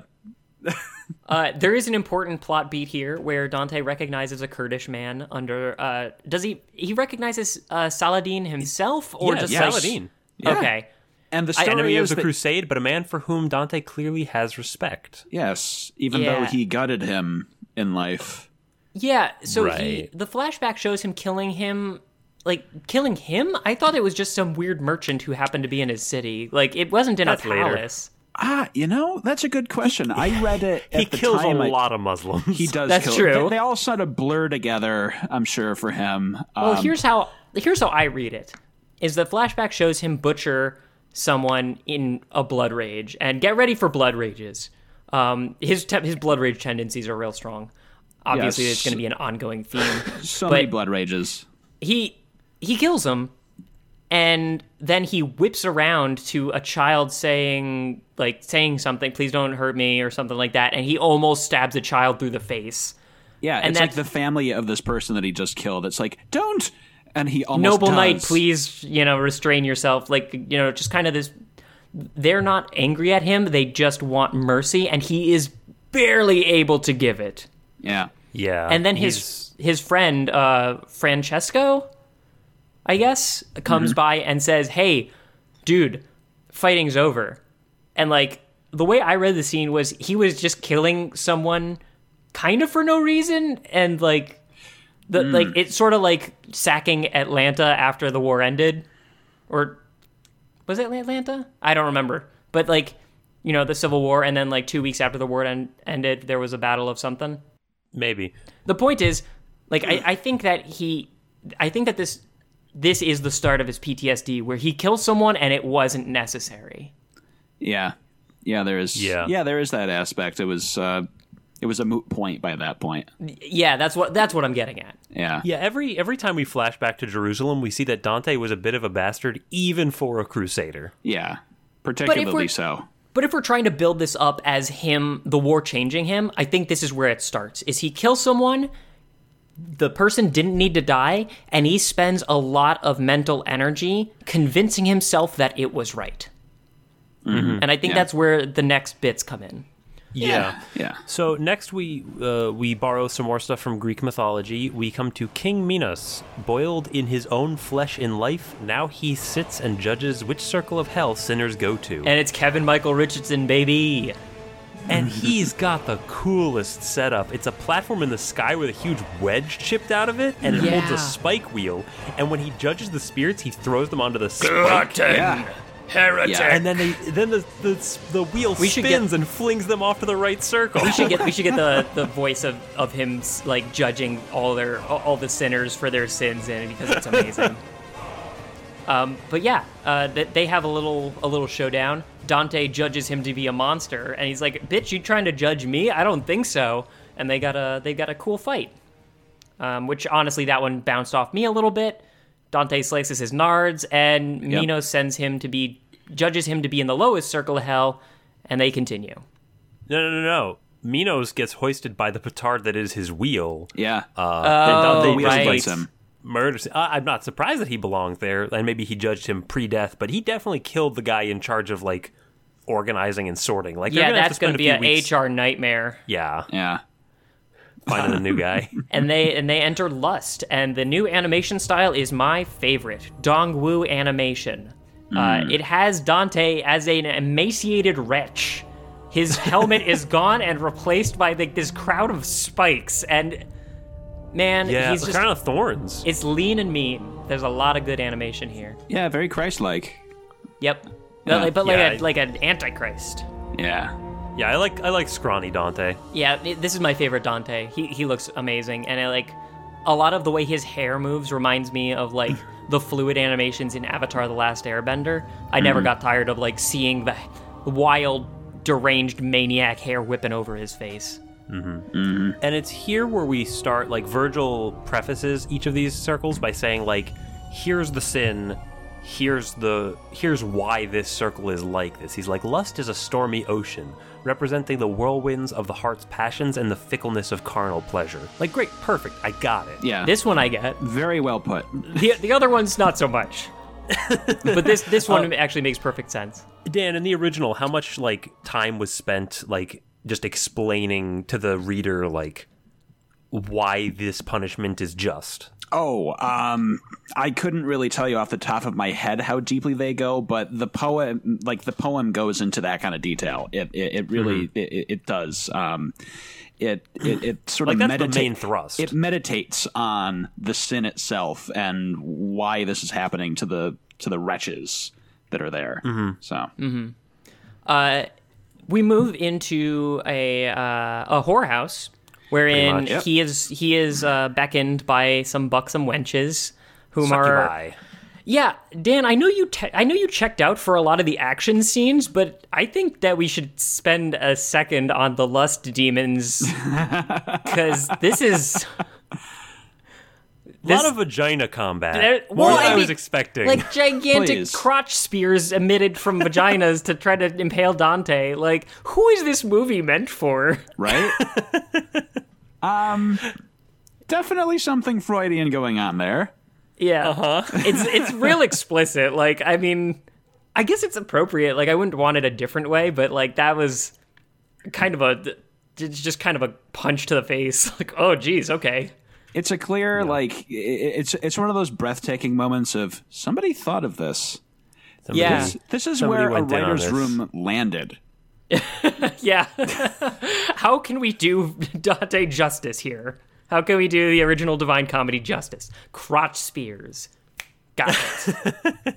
If he had thought of it, he would have kept it in. um, so both he and Beatrice kind of see his sin. Hi you know, he's avoiding the carnal pleasures here, but back in Jerusalem, he cheated on Beatrice uh, t- by taking advantage of a prisoner. Yeah, it's in even worse than just cheating husband. on them. It's it's him like taking yeah taking advantage of a prisoner in order like as a sexual favor to get her husband out of being beaten to death. Yeah, it was a Yeah. bargain. Like that was the. Ugh, it, it, it was. It's disgusting. Yeah. It's, It's, just and both- absolutely monstrous. And like Dante's like, no, the war, the war changed me, and Beatrice is like, Lucifer, you you corrupted him, and Lucifer has this great ah. line. He's like, I haven't had to corrupt humans in millennia. I merely created sin. It was man that took it and spread it like a disease. Yeah, Yeah. it's which is great. Earth is just another form of hell, and man is its demons. yes. That just like was- sit in that. yeah, Sit and and think about that for a while, ladies and gentlemen. I, I really like that it, you know it does happen too quickly but i like that we can see the direct line between him killing someone who might not have deserved it to him like being like well the priests absolve us of all sin so what's the problem of me taking comfort when i need it like it- it- Exactly. yeah, yeah. I don't think his facial expressions matched like the inner conflict that should be taking place. Like he just looks like a manic rapist at this moment. So Yeah, he's kind of carved from granite in the face. Like you can't really get a lot out of the Yeah. out of that. He's just stoic. Yeah, but, uh, it's interesting that they stated that logic com- like outright like that. I thought we'd get a few more rounds of Dante being a truther, to be honest. right? Mm-hmm. But no, like if you think about it, when you got the bishops blessing you and absolving you of all sin so that you can go wage war effectively, that's kind of the mindset that gets that gets inculcated in you is, you know, well, I'm good with God, so anything that I do in service of this mission that I've been sent on and anything connected to that mission must be good too. It gets Yeah, and it's like later a- on we see just how hollow that promise is. Yeah. Yeah, uh, and it's one of the places that I, I really appreciate that this movie recognizes the hypocrisy of it. Yeah. Um, But I, the- I swear we don't go looking for Hitler, Dan. Right? It, it like honestly, we just it we ben, is that is that your new like independent movie looking for Hitler, Dan? we we just I don't know. We, it just keeps showing up. Like we see Yeah. Lucifer saying like Lucifer taunts Beatrice some more of like, no, people are really good. You're the one who's evil. And Lucifer's like, you have no idea what these assholes are up to. Like, and he shows her a vision of the future, A with montage. a montage of animation all the style. atrocities throughout the ages. Yeah. Up to and including the Holocaust. Yep. yeah. It's like um so two two things occurred to me like that that flash in my mind and one of them is relevant and one of them is not. Please. Uh, one of them is like Chapter Black from Yu Yu Hakusho, where it's like, oh, the demons are trying to get their hands on this movie that has a clip show of all of humanity's greatest sins because Yep. they use it as propaganda. Yep.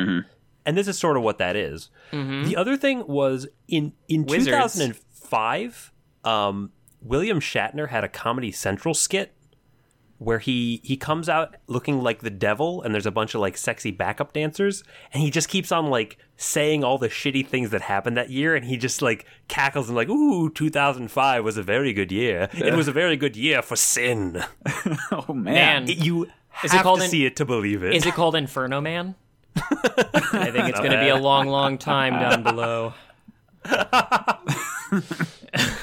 Sorry. Anyway, uh, gluttony.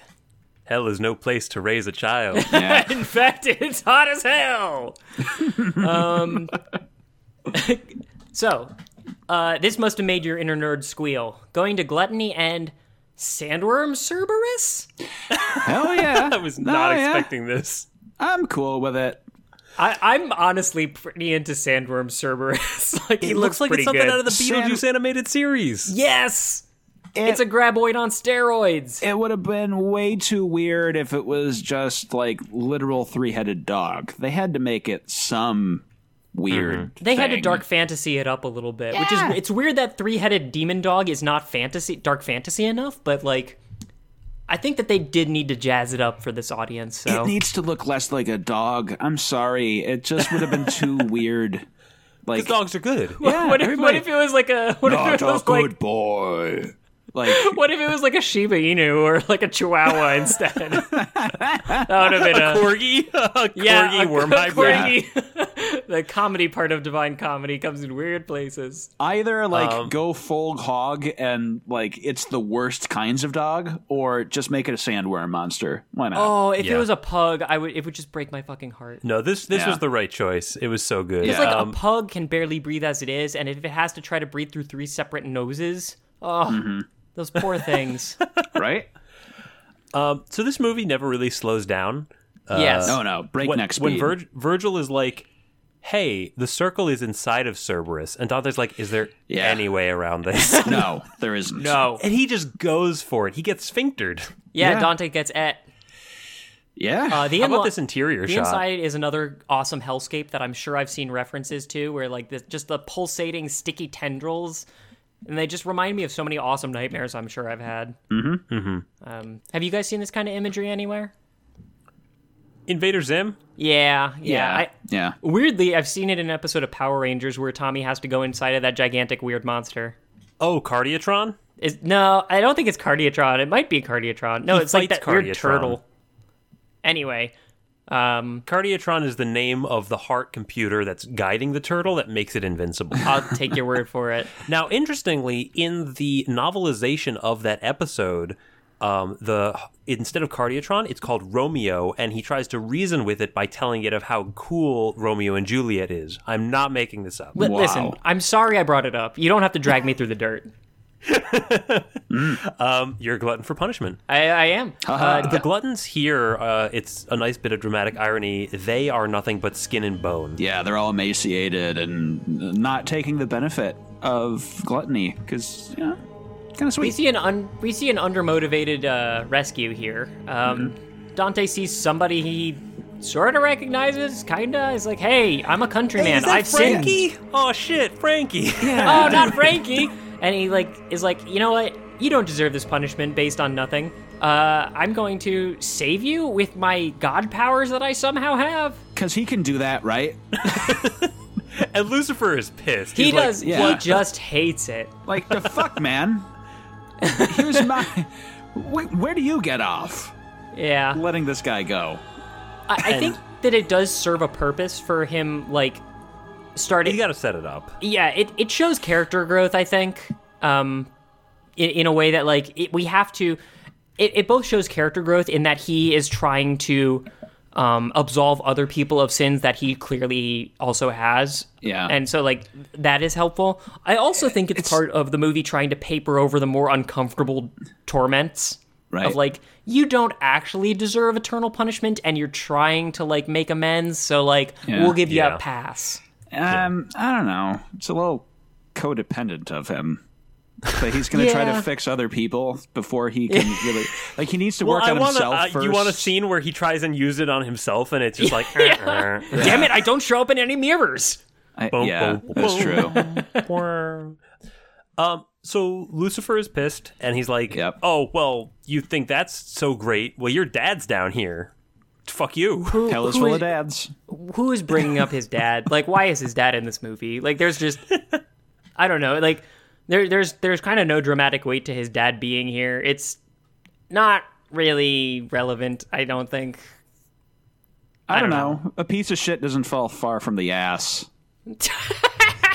That's a good point. And we're about to head right into that ass. That's one of those uh, lawyerisms. Dante destroys Cerberus's black heart and uh, falls down to greed, Mm-hmm. which is I love greed. Greed is a clockwork apparatus forged from gold, shit! and the avaricious are crushed and boiled by the filthy lucre they craved in life. It's an awesome ste- CGI steampunk gold tower. It was pretty It looks like it's where he's gonna designed to create gold golems.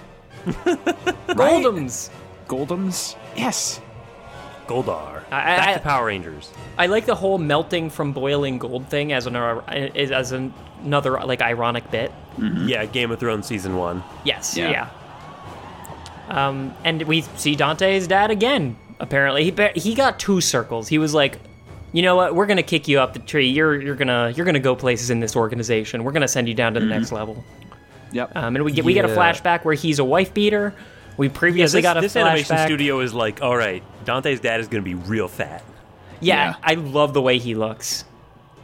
Like he looks like uh like Stitches from Warcraft. Like he's got like just all these like barely sewn together sh- like gaping wounds on his gigantic torso.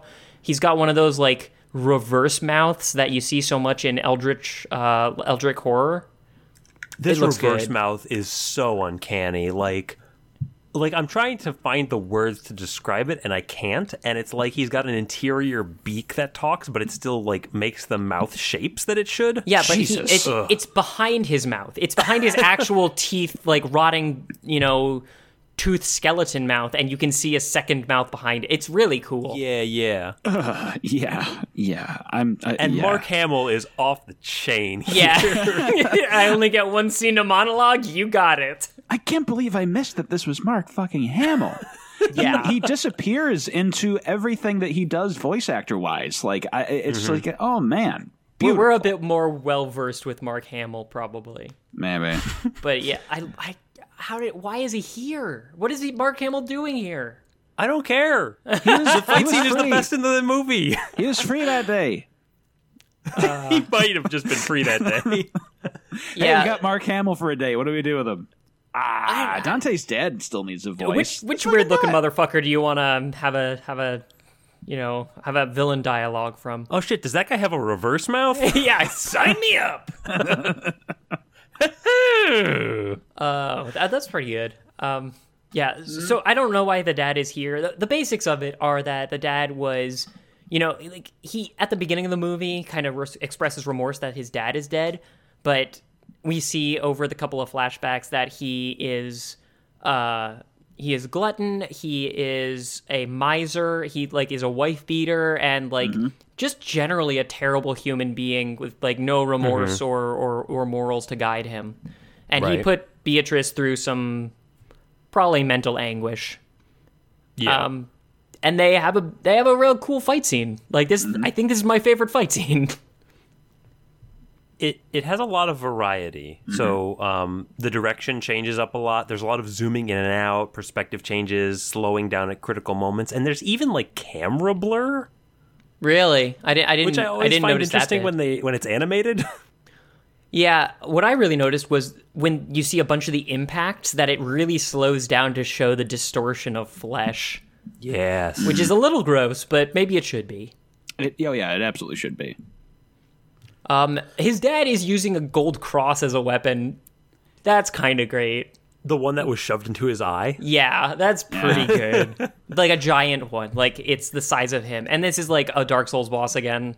So, you know. Oh, I wish. Gold I wish cross you as a weapon jump kick good. people into pools of molten gold in Dark Souls. Yeah, dad gets Viserys. Oh beautiful. Yeah. A lot awful lot of this scene reminds me of the Castlevania anime, both in tone and in animation. And yeah, like with like the whip stuff. the And frenetic yeah, the energy definitely. of all of the movement is just a near match. Yeah. Love it. Um, before we head down to the next level, Beatrice gets tricked again. Honestly, the it's the same as we've seen Lucifer's being a dick. Like I think the movie has is starting to just show its greatest hits, and it might have peaked a little too early.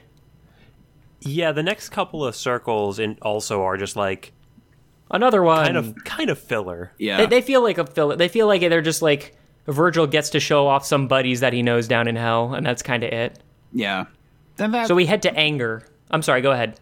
no, yeah, and that's just you know, eh, this was a slow point for me, for sure. Yeah, me too. Yeah. We head down to anger.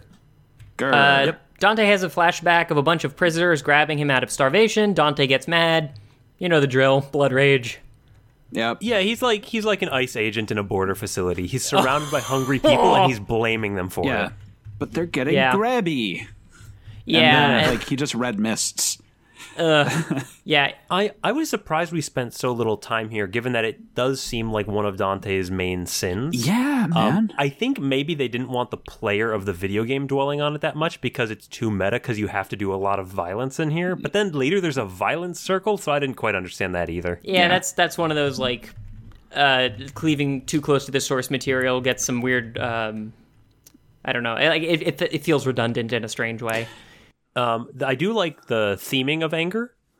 Uh, it is a swamp filled with furious sinners, their arms reaching out, grasping and thrashing, but never making an impact. Yeah, that's pretty good. yeah. Sort of impotent rage. Mm-hmm. Uh, I, like when I when I wrote when I saw the way that they did things, and I write down like stuff, like it just came immediately in this very flowery, ironic language. Like you look at it and you understand immediately. yeah. Yeah, yeah, I, I really like the I really like the way that they kind of react as well because in a rare in a rare moment, Dante sees himself being angry in a flashback, and then is just immediately still angry at the guy shouting at him. Like they just have a shouting match until until uh, until the end of the circle. Uh, Charon too shows up. Phlegyas, guardian of the Styx. This thing. Yeah, uh, it's just one. It's just another of Virgil's rotating. Like, hey, did you meet my D and D group? I want to introduce you to each one of them. So, Yeah, that's pretty much it. So they Yeah. are kind of like tying in some of the stuff from the source material because it's like, hey, meet this guy, yeah, but like, talk to this guy. like, and it's like it's like fine as a spectacle cool. thing, but Yeah. it just there's nothing to it. yeah, it didn't really like work in this context. And going back to my original point, the original source material wouldn't have made a great movie. You know? Yeah, Yeah. So yeah, it needs the Um, action. it needs the it, it needs the snap to it. Yeah, and uh, we're in the city of Dis, which is also just sort of a slow point. This is the circle of the heretics, and they're just on fire constantly, which feels a little lazy compared to what we've seen. Right. yeah. We've seen fire before. It's what you think of it about hell, though. Yeah. Hell is hot. we can all agree on that. Yeah, for the heretics. Especially Yeah. the Meet a- heretics. they meet a guy with a fire thorax uh, who sees the future and says that Dante's going down. Yeah. Yeah, he tells Dante that he's gonna die and that Dante's shit is weak. And Dante does his eye stabbing thing. I have no idea Yeah, what aka any of this he has stab- to do with. He stabs the guy. He stabs him in the eye with a cross, aka the Southern handshake. I have no idea what this has to do with heresy. like where like this is where like the the the you know kind of linear uh parallelism between Dante's journey and uh, like Dan- Dante's backstory and like the circles of hell that we're going like I have no idea what this means. it's, it's very confused.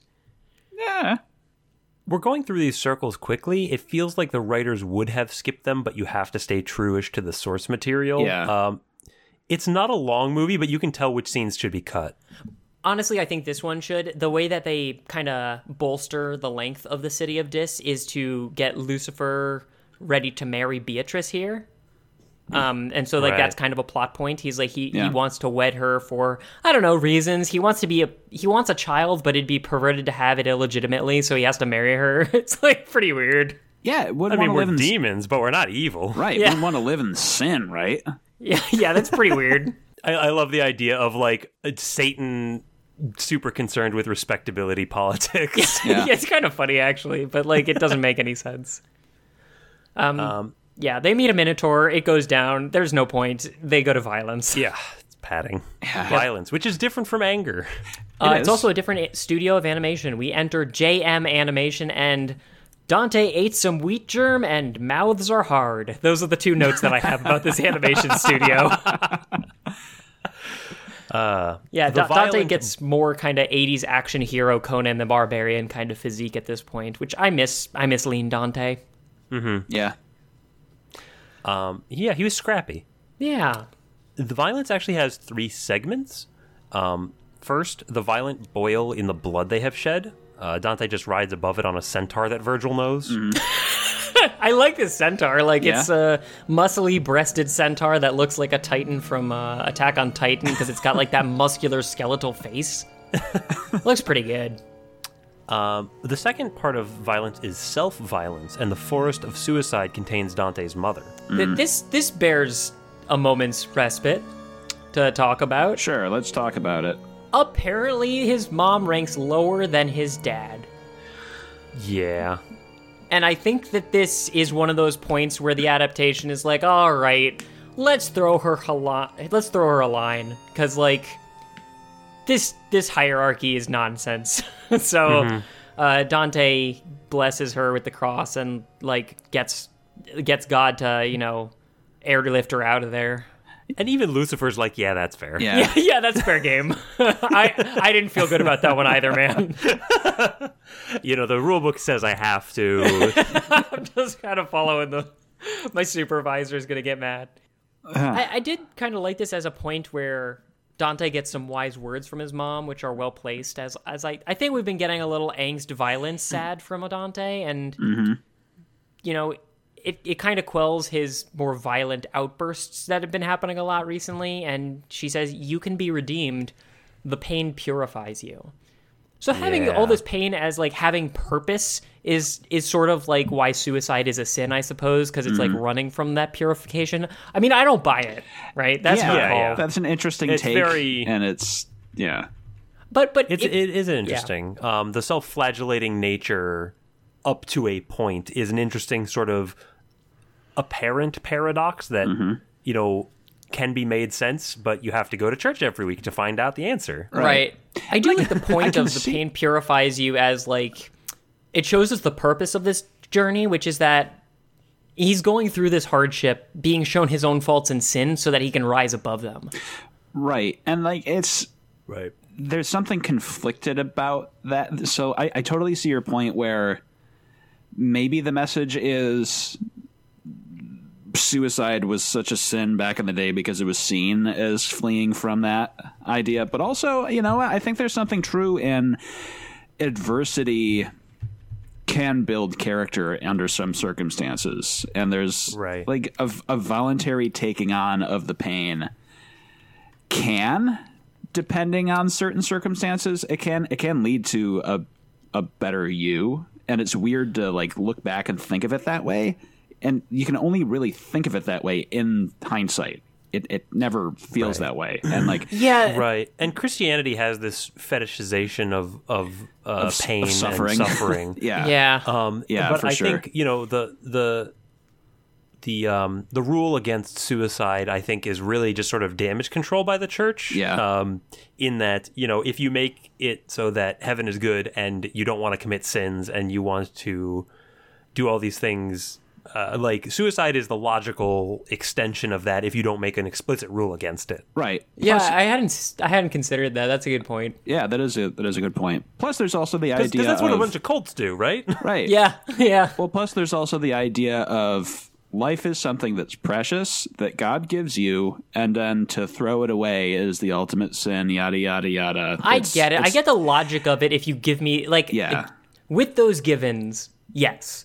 But the givens are ridiculous and they like are. yeah, I you know, if I if I decide I'm done, then I don't want anyone kind of getting in my way. Like that's right. If you know, that's But, that's but the perspective that they're giving is if you don't behave at Thanksgiving, no gifts come Christmas.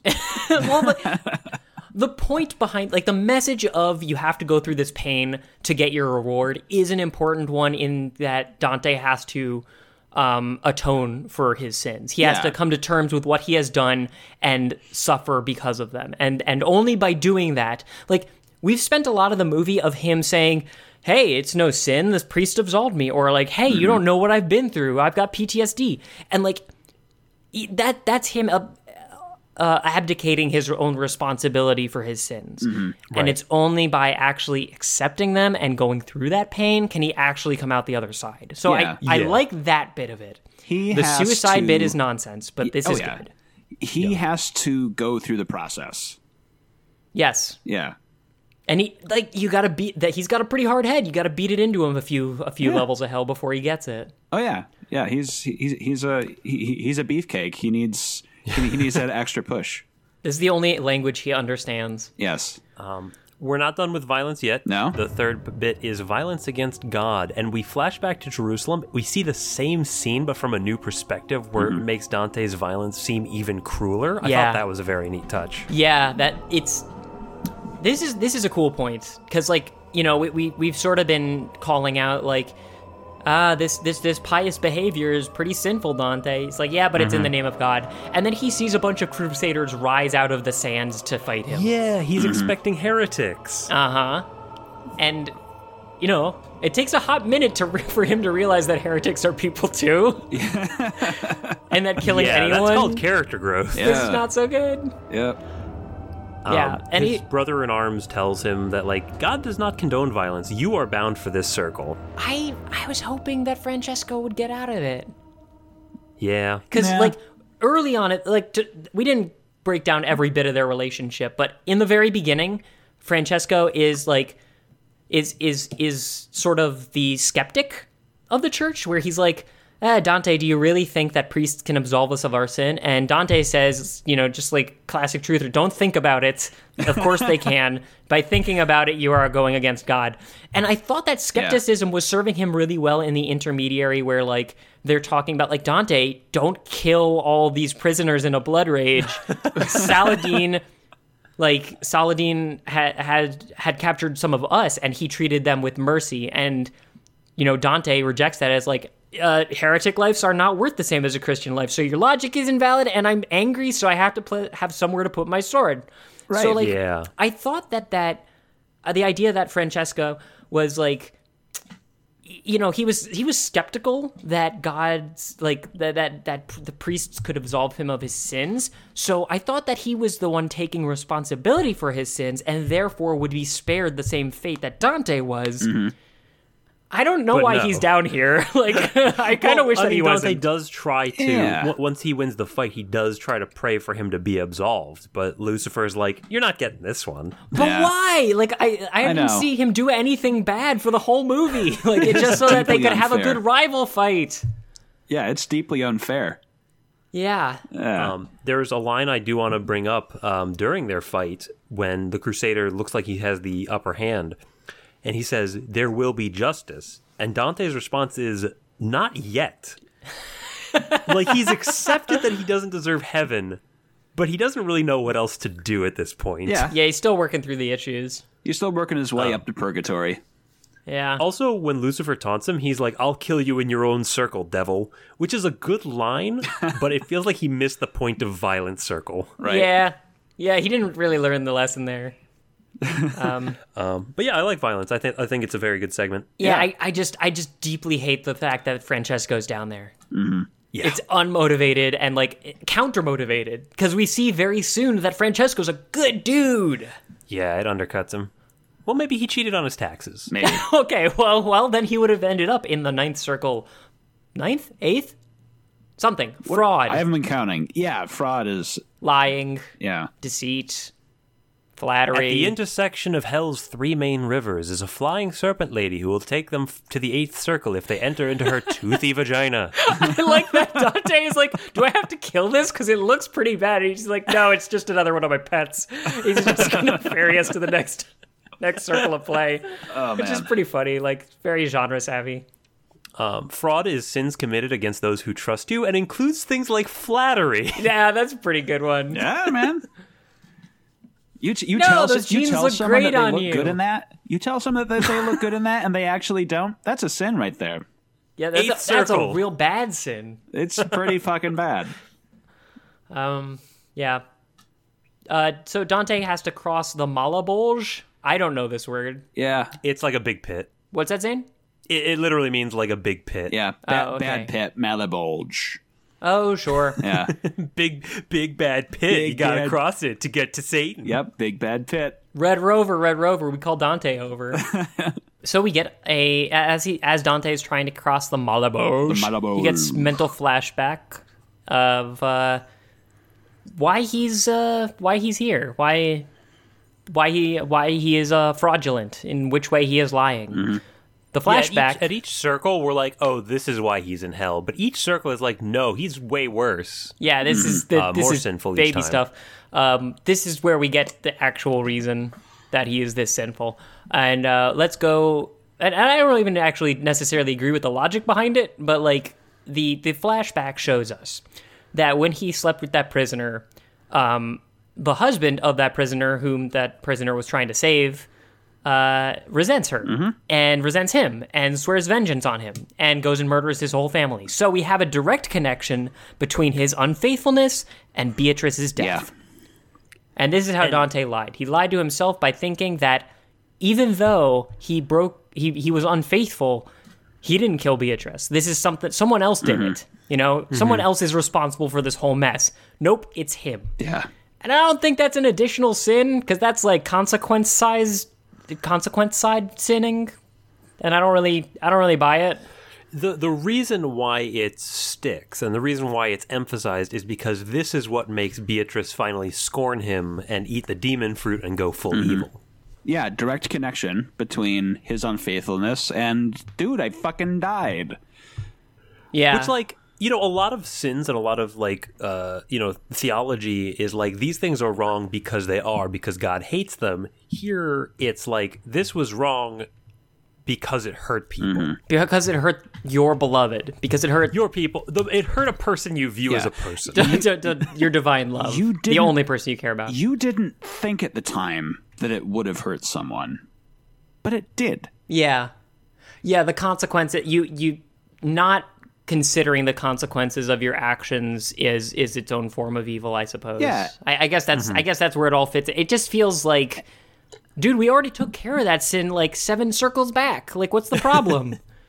but like, you know, it, it has that kind of rolling effect Yeah. of the fact that you're not considering that it hurts people. The, that that is the lie you tell yourself. Mm-hmm. Is the lie is this is okay to do because God forgives it, or this is okay to do because I am in I'm shell shocked. Anything like that. Yeah, and like it didn't have to be as in your face as the guy whose wife you raped went back to Italy and killed your beloved. Like, but like, like in the logic of it, it's like, yeah, you make a decision like that, and you're still going to hurt someone emotionally if they ever find out. Like that, that sort of pain counts. Um, like that Right. feeds into it too. It's it's dumbing it down for his Yeah. sake. He's not a smart Yeah. man. Yeah, yeah, that's true. And uh Lucifer leaves Beatrice to fight him Oh. in her demon form. Give me a second here. I got an I got a one piece that I I want to call out and just ask Dan for his approval of me for noticing how awesome it is. Yes. Um, in order to turn into her demon form, and I'll get to that. Mm-hmm. Uh, she takes a bite out of a soul pomegranate. Ooh, yeah, Yeah. good and catch. it looks awesome. So pomegranate, fruit of the Mm-hmm. damned, Persephone ate it and became the queen of the damned. Hell yeah. right? Um, however, it's got a bunch of screaming human faces on it, yeah, yeah. and that that is so good. a pomegranate of souls, no less. The best kind. Um, yeah. The juiciest of all pomegranates. Yeah, that, you got to get them ripe. it's, it's It it's uh you know you can you can get the stuff in a bottle, but it's just not the same. yeah. Uh, she does do a Sailor Scout transformation to become a demon, Mm-hmm. Just and uh, kisses Lucifer as a final fuck you, and then they fight. Yeah, and she roughs him up and forces him to look into the ninth circle because, like, it wasn't bad enough that, like, yeah, it's your actions that led to her death. We see the aftermath of when he killed all those prisoners, and Beatrice's brother took the blame for it. Mm-hmm. Francesco's such a good guy. like he's he's he's like, no, I did it, and like tells Dante, take care of Beatrice for me. Mm-hmm. And like, so his treachery is twofold here. Dante both let him take the blame and also failed to protect Beatrice, even though swearing he would. yep. Yeah. So like, God, why is Francesco down here? And Dante gets off so easy after this. This, Yeah. is, this is what bothered me because, like, he's coming to terms with his sins little by little, and then the turn is so sudden. He's like, oh shit, my bad. And he raises his cross to absolve her, and then her new sinless angel form forgives him. Mm-hmm. Like, you can't do that. Right. Yeah, yeah, that did- that's that's it, it's a little ridiculous. is. It's a little. I like her demon form though. Yeah. I'm sorry. Oh go no, ahead. no, yeah. The demon form is pretty, pretty sweet. I was just gonna say, yeah, it is a little Yeah. too like sweet. I don't know. It's wrapped up in a nice little bow that he doesn't deserve. Yeah. Yeah. Um, yeah, but you know, 90 minutes, got to get through Yep. it. Uh, I do like I do like her demon form p- specifically because of what the studio uh, does with the, the the her fire hands. Is like she's got like these fire hands that like she flexes her fingers and like they just like, these great pillars of flame start flexing. It just looks really cool. Oh, I love what you did with the fire hands. I couldn't have thought of anything better. Uh, I, I really like the design of the two headed angel that comes down to bring her back up to Yeah. heaven. Yeah, that's like a Bayonetta design. Because, like, that dude doesn't talk. Nope. Um, he doesn't like there's no reason why they need to spend a several seconds like lavishing a shot on this thing that should not be It's cool. It is really cool. like heaven has the best toys. Um, but but virgil tells dante you can't join her yet you have to get out of hell the old fashioned way you have to bring the fight to lucifer and go beat, through up, that beat up the devil. That's the only way out. Uh, and this last segment, treachery, which starts uh, with the production, the production company, Production IG, and Dante goes full fucking '80s Kenshiro, kind of like man mountain meat face. oh Completely- he's so chunky it's he's a chunky boy, and it's, it's got like dumb '80s animation. Mouths are still really hard. Like people cannot lip sync for their lives in these like last bits. I don't know what the problem is. Yeah. Um, but he needs all that extra padding because the ninth circle is a frozen waste as far from God's light as any place can Yep. be. This is a good ironic It reversal. is. I like this yeah, one. Yeah. Um, it's an ice palace. Yeah, the the irony here is that the realm is full of traitors who were in turn betrayed by being forgotten, you know, realm of ice. Mm-hmm. You know, I, I like that ironic reversal. This is where I noticed a lot of the ice cracking sounds and creaking. Really good mm-hmm. sound design through that, and he's he's walking through this cold needle cavern. Mm-hmm.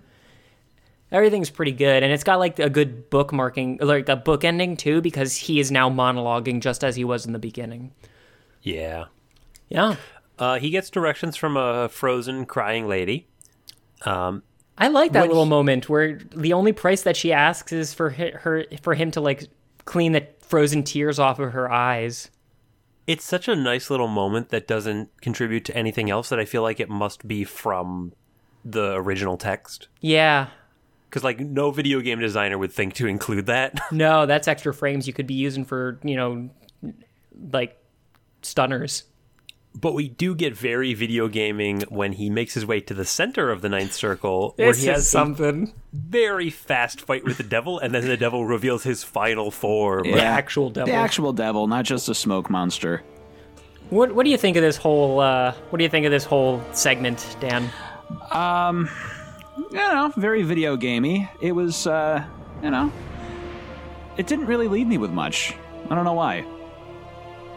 I, I thought it was like pretty stereotypical final boss fight. yeah, it bullshit. definitely had. Yeah, it definitely had that final boss fight kind of a feel to it. Uh, the Lucifer looking very Diablo esque at this point. Yeah. Uh, His design is okay. Yeah. Like I like the like the gold filigree kind of in his in his in his face. It was cool. That's pretty it, neat. It, it, it, it was cool while I watched it, but after the movie ended, it's just like I, I could watch it, I could feel it disassemble out of my Yeah. head and back out into the world. And it just like, I remember the devil's design, and that's about it. Yeah. Yeah, I mean like the they do kind of like get through the regular boss fight and like the devil's head egg cracks open. Yeah. Don't worry about Yeah. it. Revealing that Dante has just freed him. Yeah. Dante really should have thought a little bit harder about why all those gigantic chains were there to begin with before Yeah. he cut them all open. And how he was able to survive this long. Yeah, uh, it turns out Beatrice was just the bait to get him down here. What the devil really needed was someone who was like, who had a black, uh, as black a heart as he could imagine to be the one who frees him. He has to be freed by human hands. You know, that kind of like, humans have free will, I don't. This is how I can get free will to let me out of my prison. Yeah. I was also waiting to see a shot of, as from the book, Lucifer chewing on Cain, Brutus, and Oh, uh, that would have been that would have been great. yeah, Yeah. yeah. Was it Cain or Uh, Judas? oh yeah, Judas. Yeah, yeah. But there is there's a part of the Ninth Circle that's named after Cain because you know, killing your brother Sure. that's a betrayal. Yeah, That's a That's betrayal. big time, Ben. That's big time treachery. Keep take Yep, notes. but- I'm keeping it in mind. Judas, Brutus, and You get- Cassius. you like, getting off this time. I, should, I feel like they could have worked that in. I don't know. I also like the fact that the devil has like goat eyes, like those horizontal. Oh, slits. yeah. Like I said, the That's de- a demon. The devil's design was like kick ass, and that's the only thing that really Mm-hmm. like stays with me at this point. yeah, Um, it's a good and- one. Uh, what's going to stay with me is that he grows a flame whip and starts tossing Dante of around. Yeah, yeah. uh, Um, so like, I like that at this point. Dante, like, the devil's like, okay, gloves are off. You got, you did what I needed you to do. I am a fucking angel of de- of like death. You don't have a chance, and he doesn't. Nope. like Dante just gets is not good True enough story. here. like, uh, gives him what for. Lucifer monologues how he'll take over purgatory and paradise too, and some violins start playing that I don't think have been around so far in the movie. So I think maybe that's a reference to some classical music. I couldn't, I couldn't place yeah, it. me neither. Um, but Dante realizes, yeah, I can't win, and he just starts to pray. Yeah, I. So seeing he can't beat Lucifer, he prays to God one last time. This time, bargaining his freedom, saying, "Listen, God, I know we haven't been close over the past few years. We started to drift apart. I did that whole raping and killing a bunch of people thing. However, I know that I belong here. I'm no longer asking for forgiveness. Yeah. So, like, I I'll stay here. I know that's where I belong. Just please don't let him leave. Don't let him Just get give me the Beatrice. power to keep him at bay. Yes. Yeah. And that's pretty cool. Like the idea that he's willing to be locked in eternal torment, uh, like with the literal king of demons. Yeah. That's cool. And Lucifer's shocked. He's like a penitent soul in Judecca. Yeah, that's oh cool. shit! Yeah. This is bullshit, mortal. No, How did you get past the bouncer? That's not how it works. I call hacks. Um, yeah, but it freezes him solid, and uh, yeah, it's I don't know. That's that's an ending. Thus preventing evil forever after. Yeah, Yeah, and that was the Yeah. end of evil. a- apparently, you know, that was like a final test kind of thing. Like by being self-sacrificing, he's allowed to leave anyway. This wasn't actually a bargain. It's like this is the end ending where uh, James Franco is like, "No, you get out of here. I'll buy you time," and that like gets him into heaven. It's sort of like that. uh, I thought this might have been a final test where he's like offered the way to paradise, but he already agreed to stay in hell. So like I thought that that was kind of a final test, but apparently not because Dante just tumbles his ass right into Right. it. Well, it kind of is based on the epilogue. yeah, I guess so. The epilogue's pretty. I guess we should say something there. Uh, So just to, just to sum up the rest of it, he goes into purgatory. He finds Beatrice.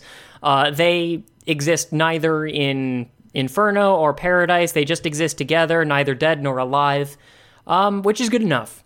well the, the the the poetry of it is really touching i think i think it's a really nice capstone um she forgives him and says that god will forgive him That's so right. he so he should forgive himself and he rips off the cross of sins that were stitched onto him in the beginning and they like it's a little bittersweet because they exist in purgatory and not paradise and they say I, i'm neither damned nor saved. I did not die but i did not live. Mm-hmm. Yeah, like the poetry of it it it's it's higher brow. It's higher caliber than you'd expect for a video game movie. Yeah, and and it's not just because it's taken from the poem. They they they wanted to make it feel cohesive. Let's dissect that that that poetry of it for a little for a little bit because this is a neat message for a couple of reasons. Because at the beginning we were told that priests could forgive your sins, but really, as it turns out, only you can do that by working through them and then acknowledging that you've sinned and and trying to trying to get past that. You know, mm-hmm. it's that it's that whole pain purifies you Yeah. thing again. And so the idea that he the sin could not be removed by God from him. He actually had to rip the sins off of him by himself, and it hurts because it should hurt.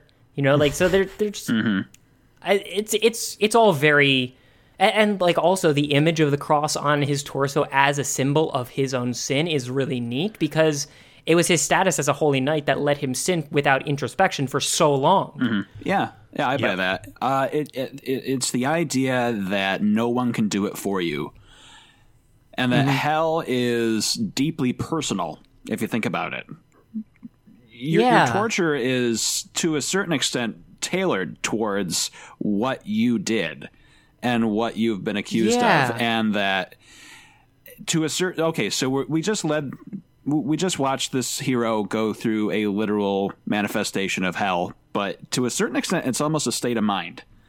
That that mental torture is something that you exist in because it's something that you're not really dealing with. And the moment that Dante realizes that he can and must and does deal with the fact that he is a deeply flawed and uh, sinful being, that's when he was released from hell.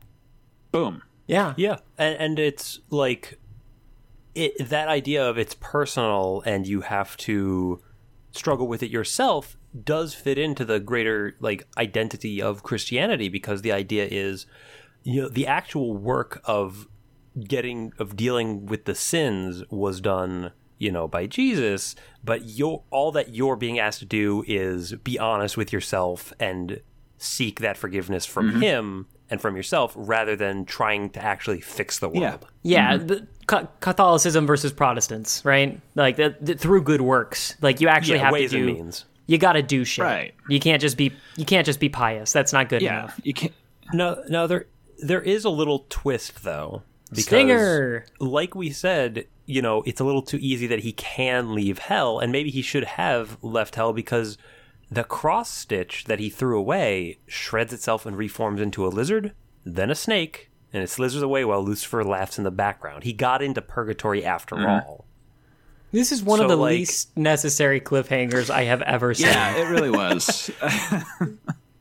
Well, I I think it's you know it it it ta- it takes it puts back in the sting that like Dante did try to have it both ways and mm-hmm. like dude you still have to you didn't learn the lesson that your actions have consequences and that your treachery of yourself and of this forgiveness mechanism still like it still counts.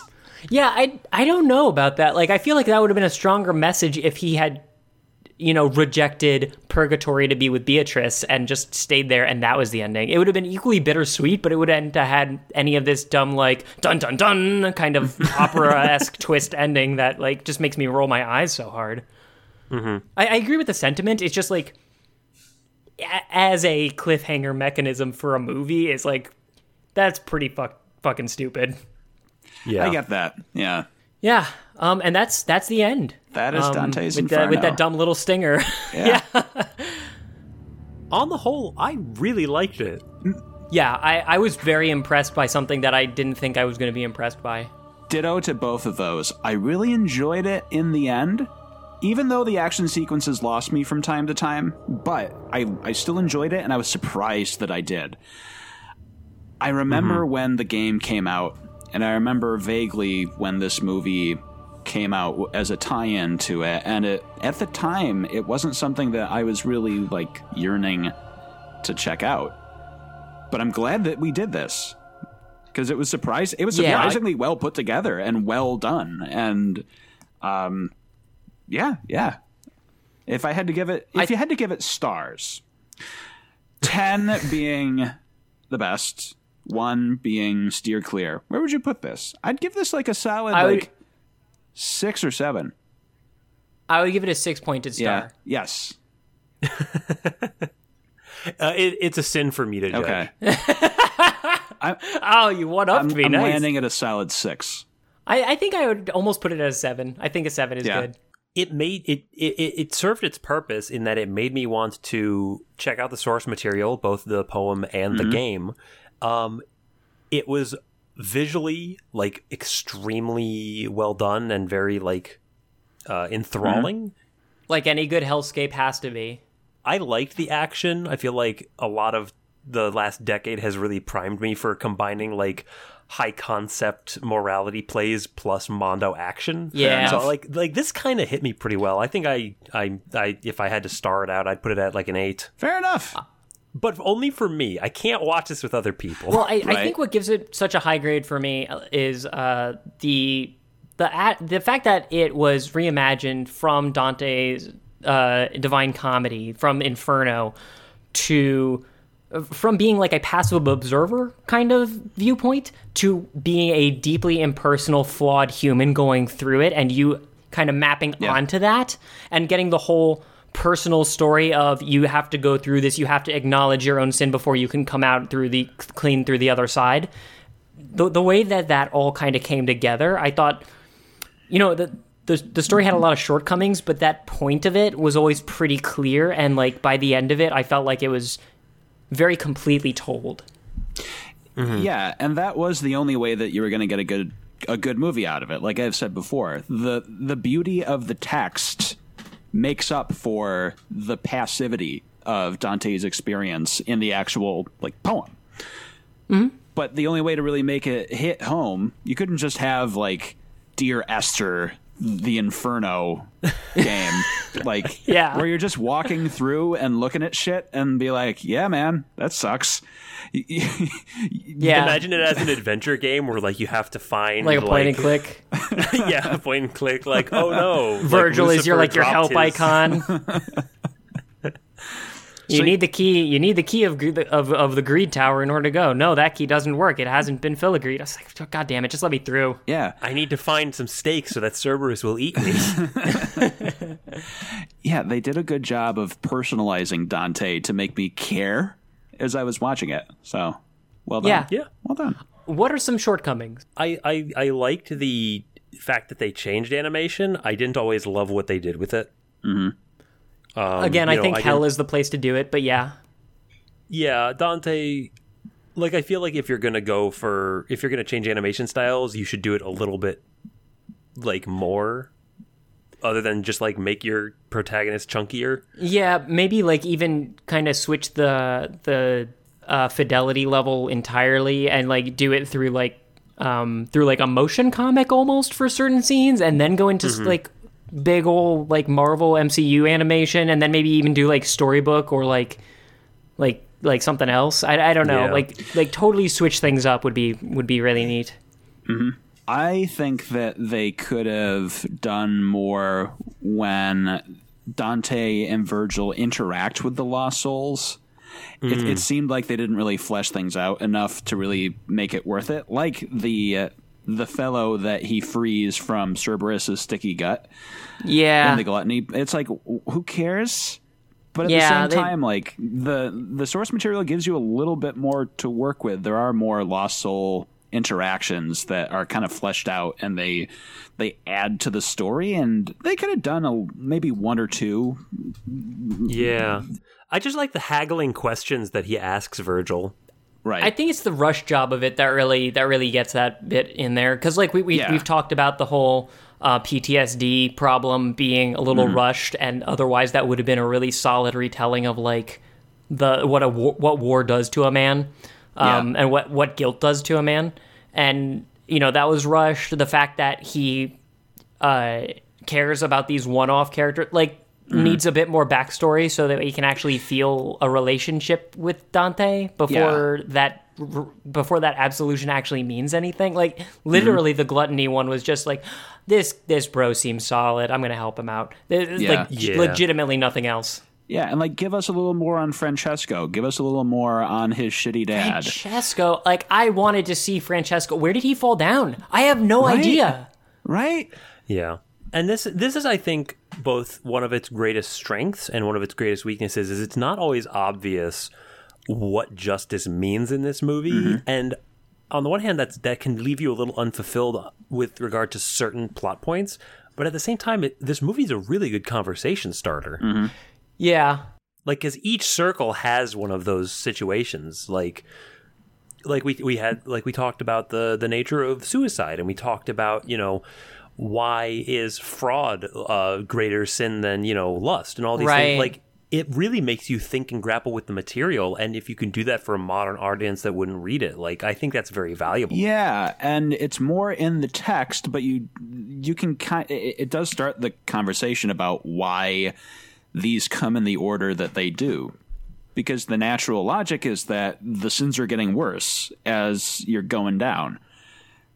Yeah. So I guess that it's more up to the audience to have that conversation instead of like reading Dante and Virgil go on and on and on and on about it for several hundred pages.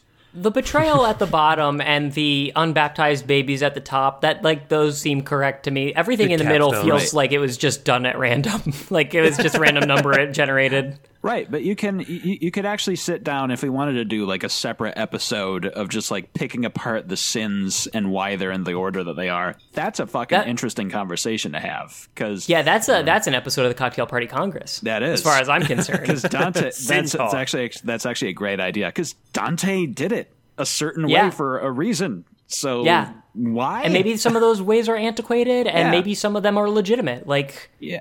I, I would I would be interested in in in a discussion that is that. Yeah. Yeah, because you do have to delve back into that 14th century Christian mindset, that Middle Ages mindset, and It's impossible. Like I, I am not that per I am not a person who exists in that. And yeah, you know, maybe maybe you could get closer because you have more of a, a fascination with the era and like are, are more familiar with Dante in general.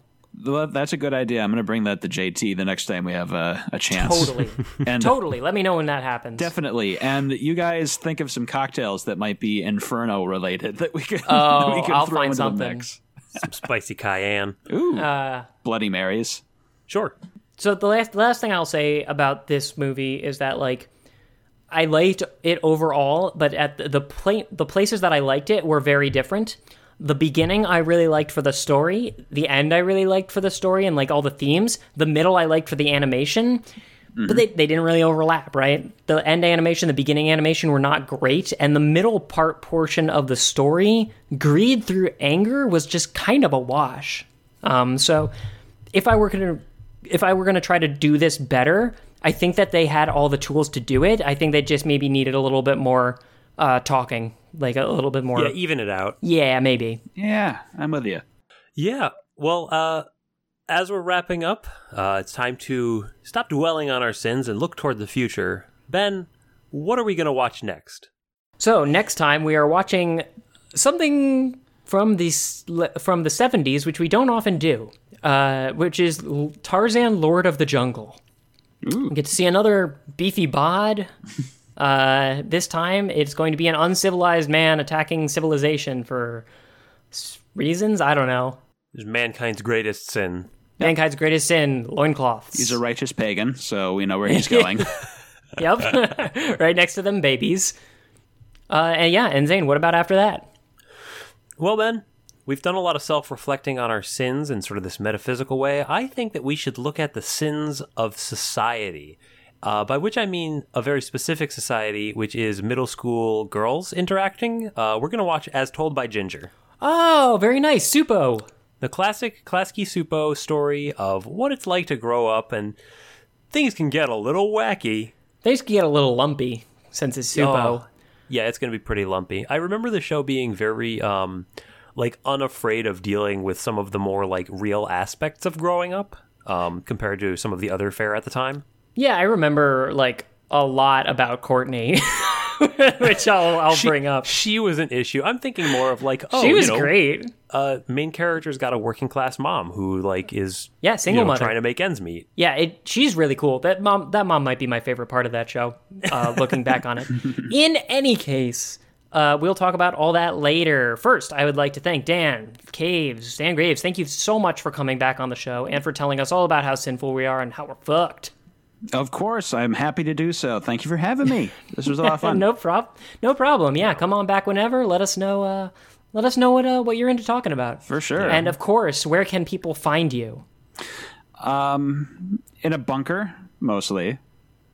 In an undisclosed location. It's the only place Satan can't find me. Um, no, you can still you can still go to cocktailpartycongress.com and go onto Apple Podcasts and uh, all the other places to go find us uh, to find JT and I, uh, and that's that, that's pretty much it right now that I'm really Yep. still still going with. Yeah. But uh, Cocktail Party Congress is the only political discussion podcast with three drink minimum, and it is a lot of fun. Zane and I have both been on it, and I can't recommend it highly enough. So go check it out. Thank you. Uh, you can also check out our other podcasts on the network at fancybat.com, including this one. You can drop us a line at the contact page we have there if you want to say anything to any one of us, including Dan Graves. Um, let us know your thoughts about uh, Dante's Inferno or the animated epic thereof. You can let us know what you think about uh, Tarzan, Lord of the Jungle, if it is anything, um, as well as As Told by Ginger, if, uh, if you happen to remember that show. Um, yeah, and more than anything else, just tell your friends about the show. absolutely. Yeah, it's uh it's it's nice to have you on for a departure from the normal like, oh, I understand why this is scary. Mm-hmm. Uh stuff that we've seen before. For this where it's like this is making me work to find out why it's scary. Yeah. But once I'm there, oh boy. Well, we are an eighth grade lit paper podcast, and to have something that is so finely tuned for eighth grade lit papers is, is kind of a joy in and of itself. Yeah, to, this was to a say nothing choice. of your to say nothing of your expertise in hellscapes. Of course, this was a wonderful choice. So, very happy that we did this. Yeah, I'm running out of fears for us to analyze. Yeah. We'll get there, man. Oh, we will. There's no shortage. And in fact, one of my favorite ones. This came up in my inbox uh, as a word of the day. I would hate. I would have to throw myself off of a hel- like a, off of a helicopter if I ever suffered from turophobia, which is an irrational fear of cheese. right? That's funny. Like that circle of hell where it's just a dairy farm and you have to work there. and they're all very Oh, proud of Man, their they got those crazy products. sheep eyes too. It's where the lactose intolerant go. They're just eating pizza, but they but the Lactaid box is empty. you were intolerant in life. Yeah. Now. yep. Yep. That's what I was thinking. Thank you, Zane. That's so good. Uh, Dan, do you want to give us the sign off that I think is most appropriate? Stay spooky. And until next time, see you all in hell.